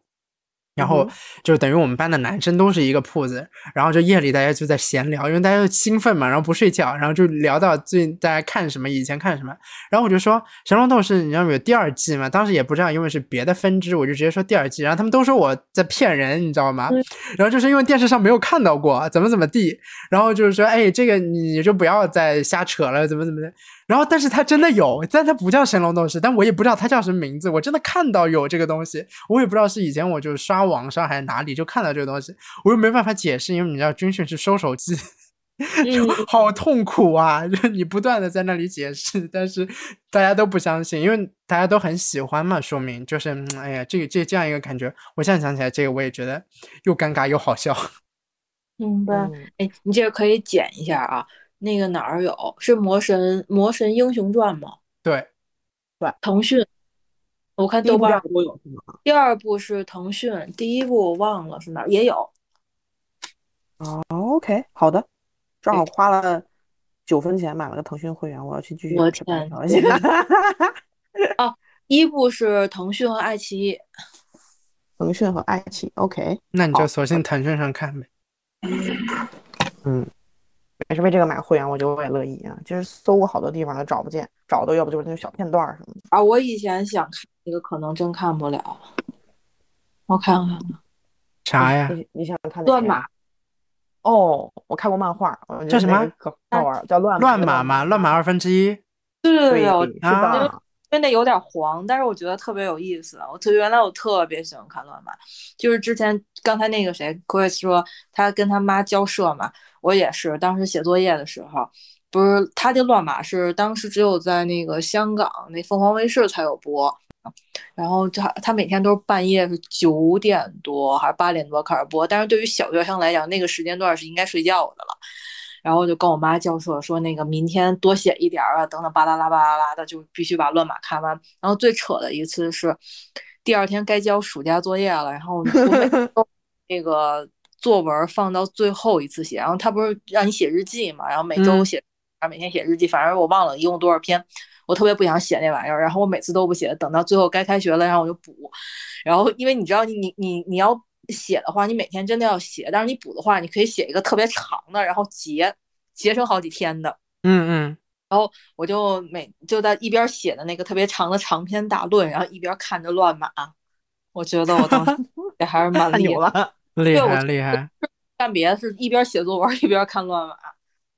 啊！这个厉害。但是你别说，你说到这个乱码，我就想起来，因为后面长大了一点嘛，长大一点就自己找那个片子去看，就不在那个区那个局限于电视里面播的了。然后当时我记得，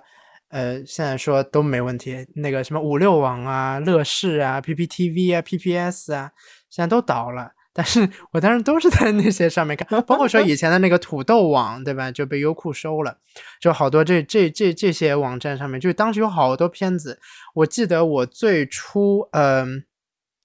什么时候啊？我记得我无意间看了一下《全职猎人》，我天呐，那把我看的吸引的呀！我这我在想，哇，这个世界上有这种东西啊！这这怎么这么好看？然后然后后来我又自己去补了那个《悠悠白书》，其实更老的片子，这片子就它做成动画版之后，比我都大了八岁，就是很老很老的片子了。然后从此以后一发不可收拾的去加入了那个那个天天骂富坚的那个队伍，但这不重要，重要的就是我记得就是那那些个夏天自己去找到找到就特别有那个成就感。然后我记得那个时候后来我已经回到自己家了嘛，回到自己家之后，然后放暑假的时候，可能我妈回来的时候就看到我诶盯着电电电电脑屏幕，因为电脑上看嘛，然后她就特别生气，然后就是说，哎，你这眼睛都不要了，怎么怎么地？我不知道你们有有没有那个印象，就以前那个日本的动画，他都会说本节目有什么什么冠名，怎么怎么地，就是那个那个频道赞呃那个公司啊或者品牌赞助，后面他会说，请注意房间灯光以及你看这个屏幕的距离，就有一些没有剪掉的，可能盗版或者引进的时候，他这一段都没有剪掉，就他会有这样一句话，然后呢。我就特别听话的把椅子往后挪一点，然后就就离呃那个屏幕远一点，然后我妈看到就特别的欣慰。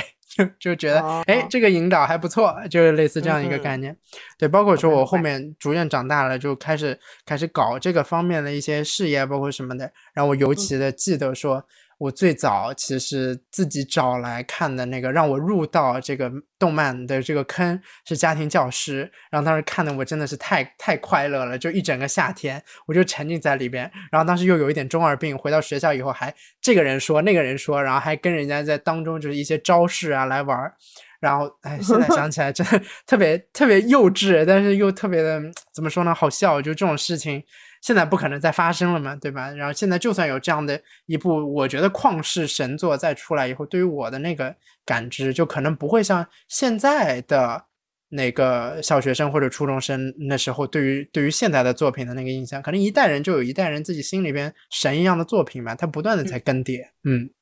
嗯，是这么回事。对。那我们说到了这段啊，你说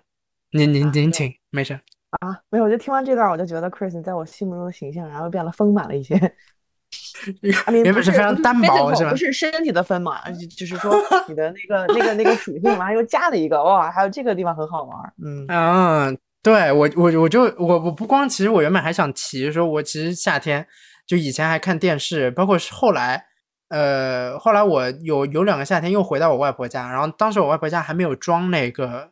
无线网，就后来我嗯还是有两个夏天，其实我已经挺大了，然后我还是只能看电视。结果我就记得黑龙江卫视不断的在播《甄嬛传》，它播完一遍播一遍，播完一遍播一遍，然后包括说还有那个我还爱我还爱看那个《家有儿女》。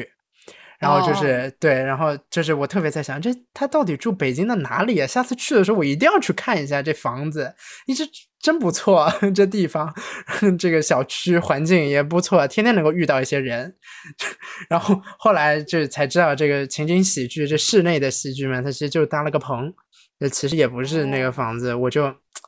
哎，有点，有点，有点，哎呀，我说，嗯，怎么会这样？嗯 就有会有这样的遗憾，你知道吗？就我就觉得这个电视的作品，就是尤其是当你不跟别人出去玩的时候，整个电视里边它给你投射的那个东西，就是你童年非常重要，呃，不是不光童年了，以前非常重要的那一段回忆，就对于你之后价值观的养成啊，包括说一些对于事情的看法，我觉得都会有影响。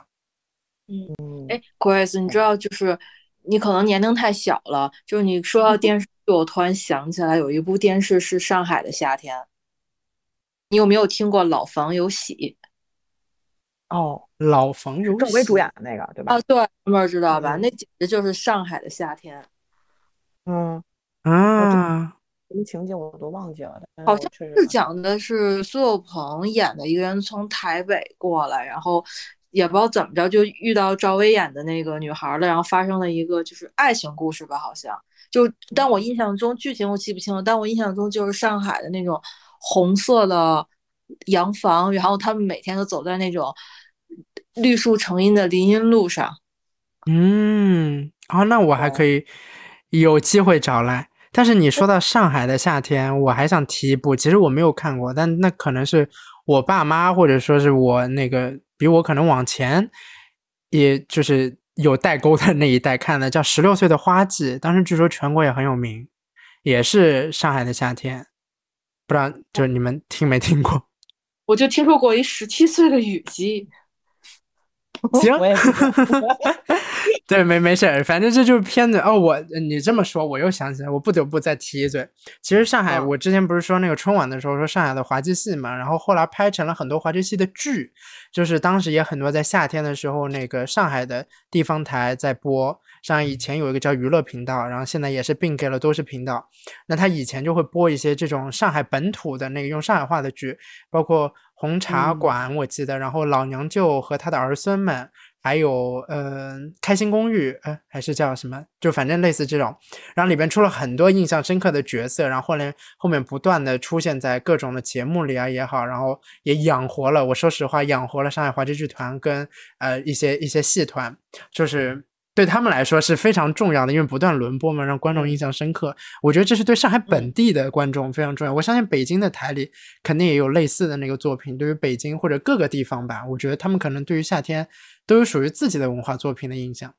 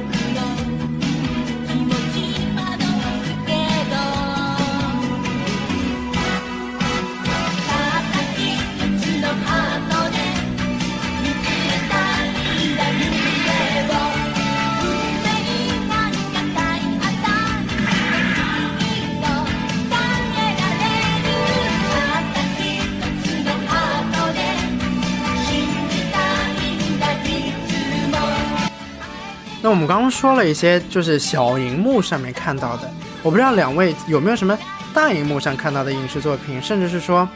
呃，往最近几年来看，有没有什么就是让你们觉得还挺有夏天味道的呃电影啊，或者甚至是综艺节目都行，能不能给我们分享一些？小北，呃，综艺的话，我最近这两年看的特别多。之前一直在看《这就是街舞》，后嗯来就看《乐队的夏天》，不过今年好像这两个目前来讲都没有播。但其实我会更喜欢《乐队的夏天》，可能它那个自带的属性更符合夏天。比如说，它不是做乐队就是要有，呃，这叫什么团队之间的感情。嗯然后我们一说到夏天，少年就离不开音乐，离不开吉他，所以它给你的感觉会更加的清凉一点。嗯，那你这个还是我觉得不光是清凉，其实你有没有发现，像乐队夏天，它其实也是召唤你一种夏日的热血，因为它乐队冬天听起来就不太大。啊，对，还有它有有一种你感觉要去音乐节的那种热闹。对对，其实我觉得这可能跟我之前说，像很多选秀节目，就以前啊都在夏天办，我觉得是有道理的。就大家心里边都心潮澎湃，然后不管是跟音乐、舞蹈，就这种共鸣，它就会特别的让你感觉夏天好像就是得这样热血沸腾一下。反而对像这样的电视节目，可能本身暑期档就是很重要的观众的群聚的一个时段啊。但是我们又觉得说，如果真的是像这种选秀节目放在冬天的话，哎，我可能还真的懒得就是跟他们一起舞动，因为因为太冷了。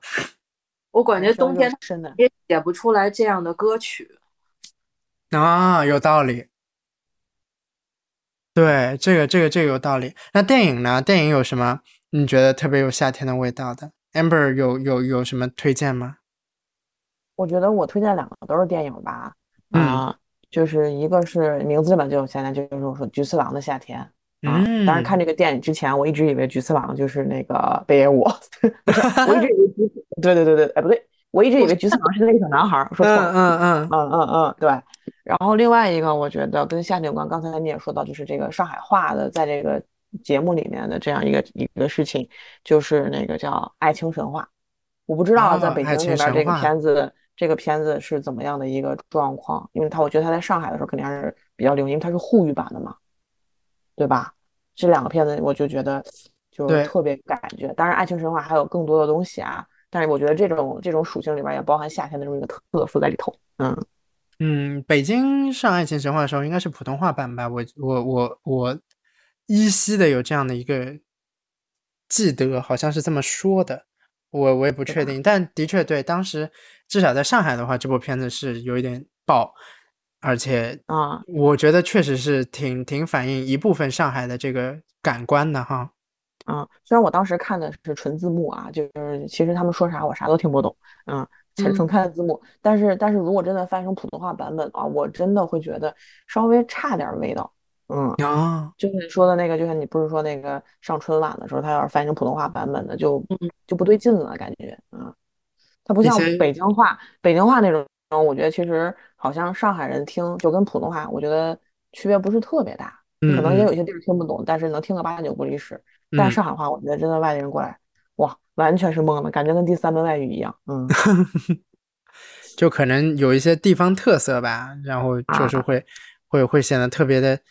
也也有它的局限性。我觉得就像北京话，就全国各地大家都能够怎么说呢，都能够 get 到，就它它可能一些就算是一些非常怎么说民俗性的东西，其实大家猜一猜，可能可能还能猜个八九不离十。但是就像上海话，甚至是嗯像粤语啊之类的，它就得有这样一个文化氛围在。然后有时候他也比较的固步自封吧，可以说，然后就导嗯致后面传承也特别困难。但我觉得，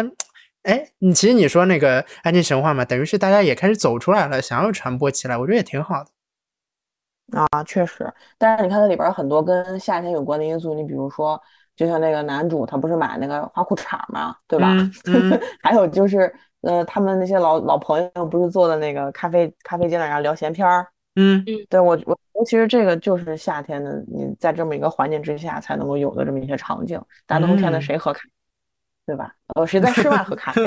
嗯，然后你像橘子兰夏天也是，像你比如说他们一起放风筝还是去游泳啊之类的这种，我觉得都是都是在夏天比较温暖舒适的情况下，然后人们会有这些活动啊，然后会有一些情感的一些羁绊。嗯嗯，嗯，对，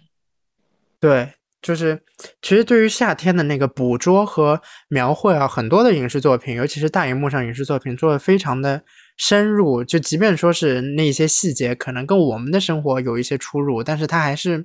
怎么说呢？就是很明确的让你知道，哦，这就是夏天。而我觉得可能其他季节它会略微困难一点，让你去代入。可能可能全世界各地大家的那个夏天过的都是都非常的、对吧长，然后又非常的这个有感觉。其实你刚刚说到《嗯菊次郎夏天》推荐电影，我也想来推荐几部，就是说有一点夏天气息的电影。有的还是嗯名字里直接有夏天，包括那年夏天宁静的海啊，呃，这是日本的。然后包括说中国香港地区的《夏日么么茶》，是那个 Sammy 呃，对 Sammy 演的，郑秀文演的。然后包括说还有一本，还有一部日本的片子，去年还不知道今年还翻拍成中国版的，叫《五个扑水的少年》。啊，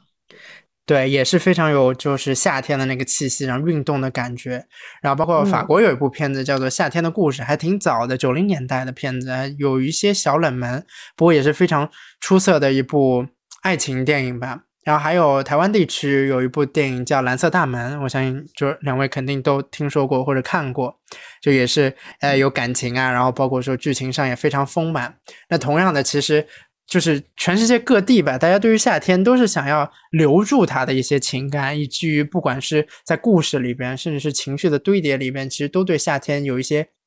自己的解释。我觉得这还是挺有意思的啊，就是说能够赋予一个季节，然后季节也能够回馈到观众身上，这还是可能是一种影视作品的创作手法吧。我不知道小伟怎么看。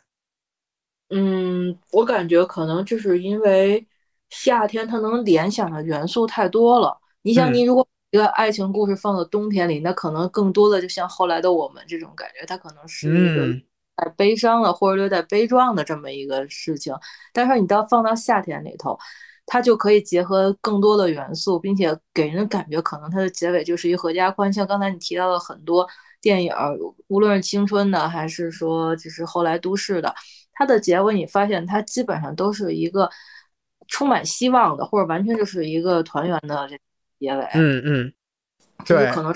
出的一个就像季节限定吧，它就是人们在这个特殊的温度下跟特殊的季节里，他们心里头就想冒出来一个类似于呃这种结局的东西。嗯，你说有道理。其实我觉得，哪怕是一些可能爱情故事，它选择在夏末的终结也戛然而止，但这也是对于个就是这这夏天一整个季节的一种反响吧。因为他之前经历过轰轰烈烈，就像夏日的这个它特别热，然后特别的这个热血沸腾的季节，就是好像即便它这个收尾，也是让大家对于夏天就特别有回望的那个感觉吧，或者这样一个哎期待在。对对，我也嗯是意思，就是它之间的过程，就其实那个结尾已经没不重要了，就是它主要嗯嗯它过程，这个过程是你主要看到的东西，而那个结尾只是用来告诉你一个啊，他俩后来怎么样了。就是，而且你发现没有，就夏天的故事，即便是说分开了，就是你也不会很在意他俩是分开了，而在意是他们俩曾经会什么样子。对，嗯，有道理但是，但是放到冬冬天和特别是冬天为主的这些故事，它更深层次就是前前面故事是为他们俩分开作为铺垫用的。嗯，哎，有道理。对，看冬天嗯的电影，你先得准备好纸巾。对，他们，你这么说，我也觉得，嗯可能就是特殊的，就是人都是这种感情还是共通的。嗯，就说到这儿，嗯就提一嘴，就是你们有没有知道一个日本动漫叫做哎呀，我们是叫什么？我们至至今未知道那那年花的名字。等会儿啊嗯我，搜一次。未闻到时候可以花名，呃，叫啥来着？太长了，我想想啊。我啊们仍未知道那天花开。哎，完了，我也卡住了。我们仍未知道那天所看见的花的名字。嗯对就是因为你提到了这个话题，我突然想起这个了。其实这个故事是一个很悲伤的故事，甚至有一点点的灵异，因为它讲的是一个女孩子，其实她早就已经死掉了，而她的死是跟一帮孩子们，可以说见死不救相关吧。所以而且，她嗯，而且他预知了女主的死亡这件事情。他其实嗯一开头就对，对对，所以说整个在后边，他其实虽然说他一直说他能看到这个女主，说她回来了，但其实他看得见看不见，咱们先画个问号，这可能是一种艺术表现手法啊。但是主要想说的就是说，这个女孩子的死对于他们这几个朋友之间的友情还有人生是带有巨大伤害的。那嗯可是这个故事放到了夏天，整个剧情讲的都是原谅，讲的都是就是放弃过去，就嗯所以你会觉得就在这么一个悲伤的，甚至说带有巨大伤害性议题的这么一个题材下，你并没有觉得悲伤，反而觉得温暖。这也就是夏天才能够给予你的。你把这件事情换到冬天，比如这个女孩子在冬天去世的，那可能就会成为一个悬疑片儿。哇，那真是哀伤到底了，我天呐。你发现咱们现在这个悬疑剧场，它经常会把这个重大的案件，就是这种非常狠的杀人案件，放在比如说冬天去演，或者说一些寒冷的都市，或者说一嗯些、呃稍微暗、具有一些阴暗的黑暗街道的一些地方。嗯说你把那个，比如说咱们之前看什么，呃，呃，无证之罪这些发生在寒冷的冰天雪地上的这种故事，你搬到夏天里头，那可能又是一个治愈人心的故事了。嗯，啊，有道理确实，嗯对你确实是呃这个样子的。角落不也是吗？他虽然讲的是一帮小孩儿就是心机重重的这些事情，可是你整个下整个里边儿你你看到的不是说，啊、那个是怎么样杀了人，然后小孩儿怎么坏，当然这也有啊，但是你更多看到看到是这些孩子怎么样，呃，去把这个案件引向正轨，然后看到是这个小孩，包括那个小女孩跟他这些哥哥什么眼睛里冒出的光啊，然后讲的是一些少年之间的情怀，你会发现这些东西无意间被放大了。但你去看原著，就是非常的阴暗。嗯，对，我觉得这个总结还是怎么说呢？非常的 对于影视行业有启发，就是对它其实给你的就是一种故事赋予的情景的营造，然后对于观众的一些共鸣的那个对对怎么说呢之间的连接吧，我觉得这这还是。这这可能就是我们赋予这个季节的意义，就是你会觉得说嗯它这个季节该发生什么，而这个发生的时候，你又不会不会觉得它落入俗套，或者它不断的在重复，你就觉得夏天应该是这样的。我还觉得，对我我觉得这还挺挺有意思的，就是就你说这个时间就是大自然它自然发生的，其实我们人为也不能控制，但就是我们有些事情会发生在这个季节，不会发生在另一个季节，这这还真的是，嗯，怎么说呢？可能文明和文化之间给我们塑造的吧。嗯，自带一种属性，他们是。对，哎，这这真的 啊，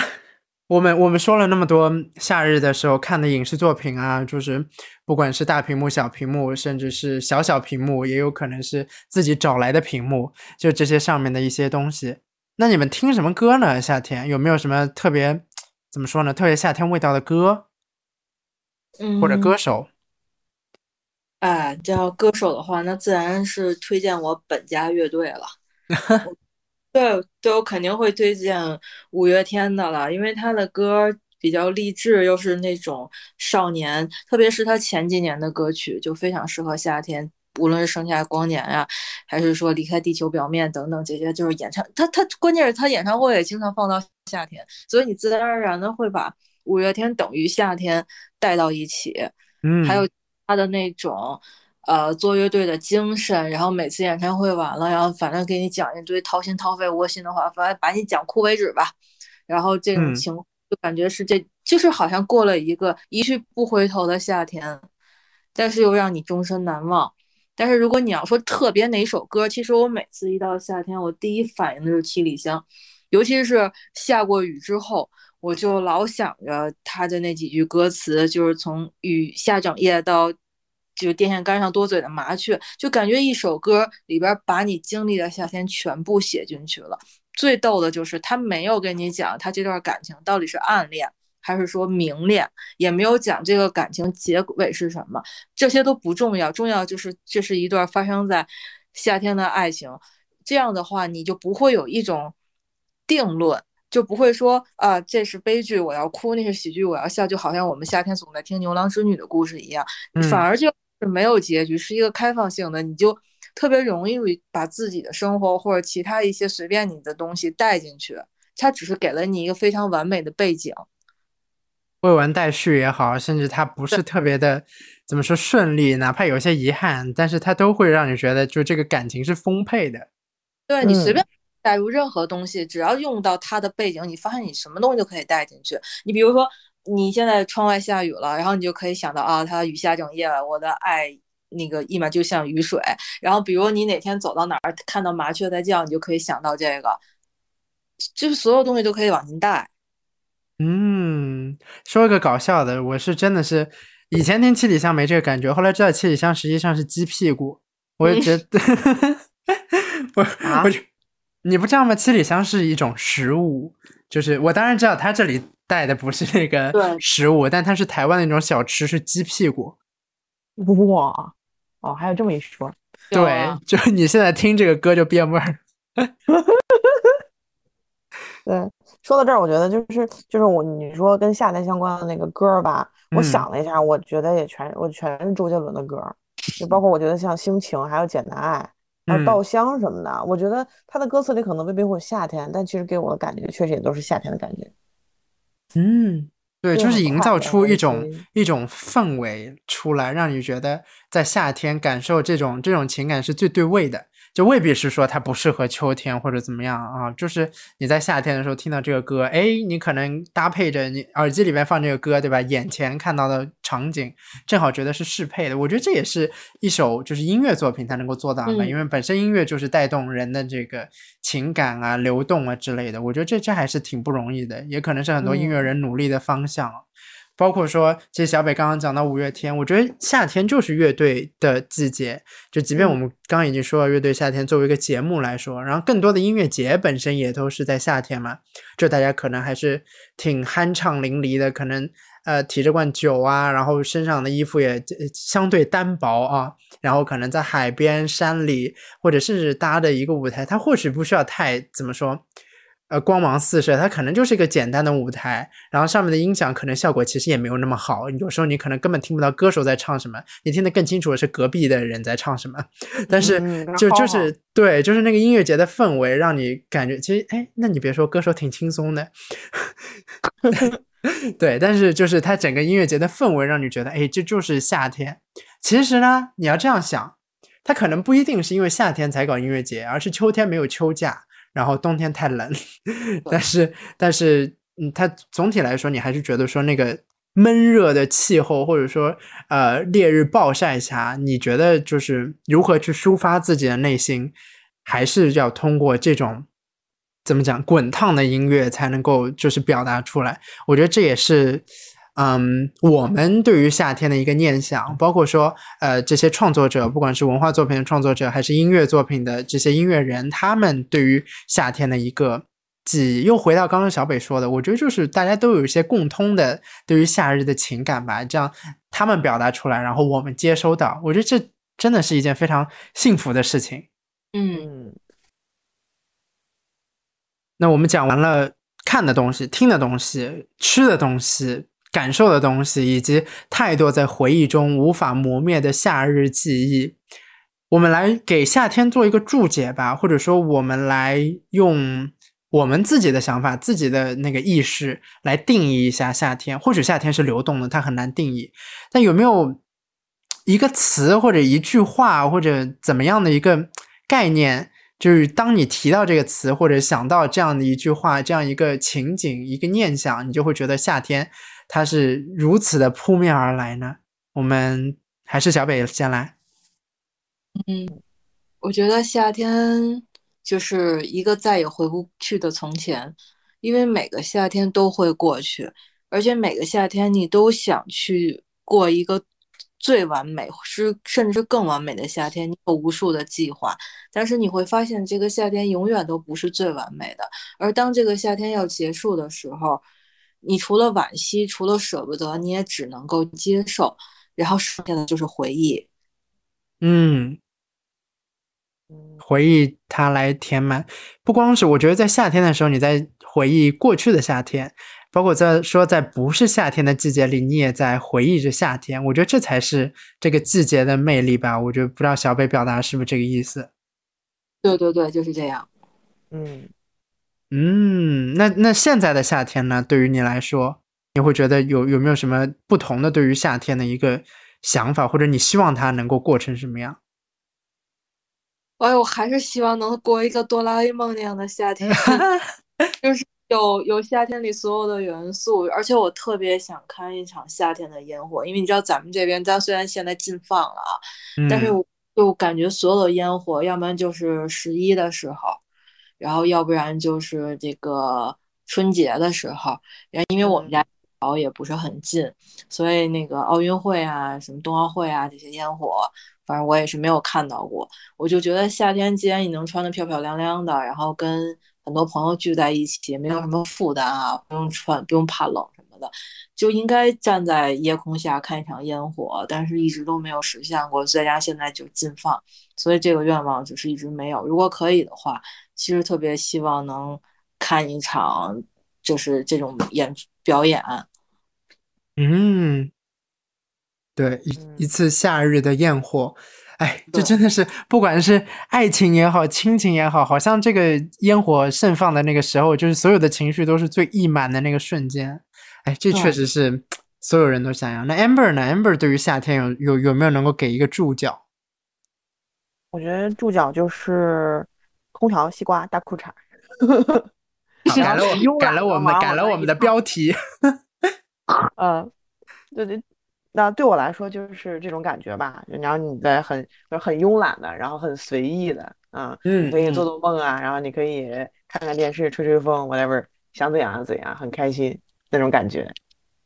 嗯，嗯然后对，然后你也不用把自己裹得像个像冬天裹得像大粽子一样，对不对？因为你穿的很薄的时候，然后去哪儿都觉得很轻盈、很舒适。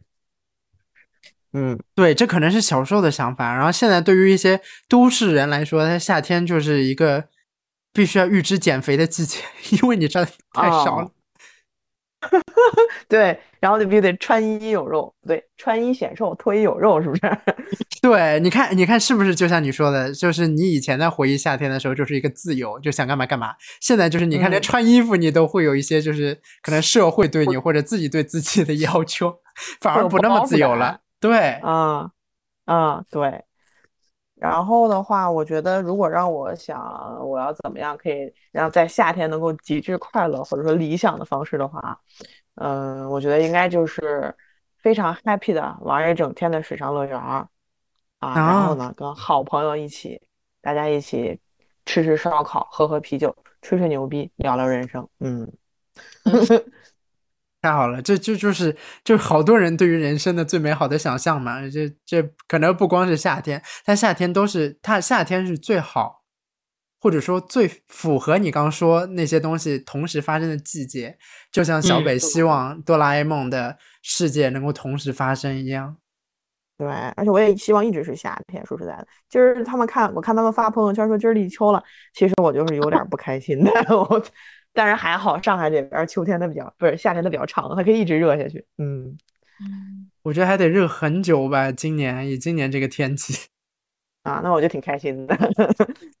对秋老虎还得接下去，这热的不得比之前还凶。但我觉得两位刚刚都说了自己对夏天这个美好的憧憬啊，包括说夏天最好的形状可以是怎么样。即便说其实我们现在离我们预想中最完美的夏天就那么差那么一口气，但可能这一口气也是就是夏天它的意义所在，就是你不断的在度过夏天，你不断的在追追寻最美好的夏天。但是呢，虽然你在路上，可是那个夏天的记忆就是不断的在伴随着你，然后不断的堆叠出不同的夏天的那个感受。所以，其实我也呼吁像 Amber，就是如果尽可能能做到的话，或许你在你夏天抽离出来两天，不要过日复 一日一样的日子，那可能就是嗯对于你夏天最好的那个怎么说呢？表达方式吧。我下周开始就不那么忙了，我就可以出去玩了。嗯，太好啦！祝你就是嗯玩的、玩的开心。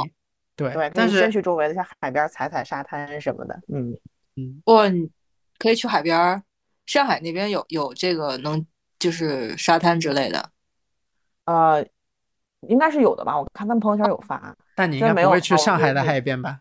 呃去那种就是就在那个离很近的圣寺那边，就可以啊坐船过去那种。圣对，我就寺绿岛其实挺想去的。对的，嗯，嗯，舟山啊什么的，其实也有，宁波甚至都有，还还挺嗯挺挺好的。但反正就就像我们其实也之前已经小提到了一下，夏天就是海边啊、山里啊，就不同地方它有不同的夏天的感觉，但是你就会往这些地方凑。所嗯以在在虽然疫情还没有放松的时候，但是如果大家能够寻找到这些地方，然后去体验一下自己剩余的夏天，包括说未来的不同的夏天，我觉得都是很好的一种夏天的生活方式吧。那在节目嗯最后，其实我也想引用一下，就是我刚刚已经说到了夏天，现在的夏天啊，以前夏天轮播《还珠格格》，对吧？呃，《西游记》，现在夏天轮播《甄嬛传》。《甄嬛传》里华妃说过，做衣如做人，一定要花团锦簇、轰轰烈烈的才好。也祝大家所有人的夏天都能够花团锦簇、轰轰烈烈，过一个永远在追寻完美的夏天的路上的夏天吧。好好好好好，来来鼓掌鼓掌鼓掌。嗯，OK，谢谢大家收听本期的节目，我们下次再见，拜拜。拜拜。拜拜。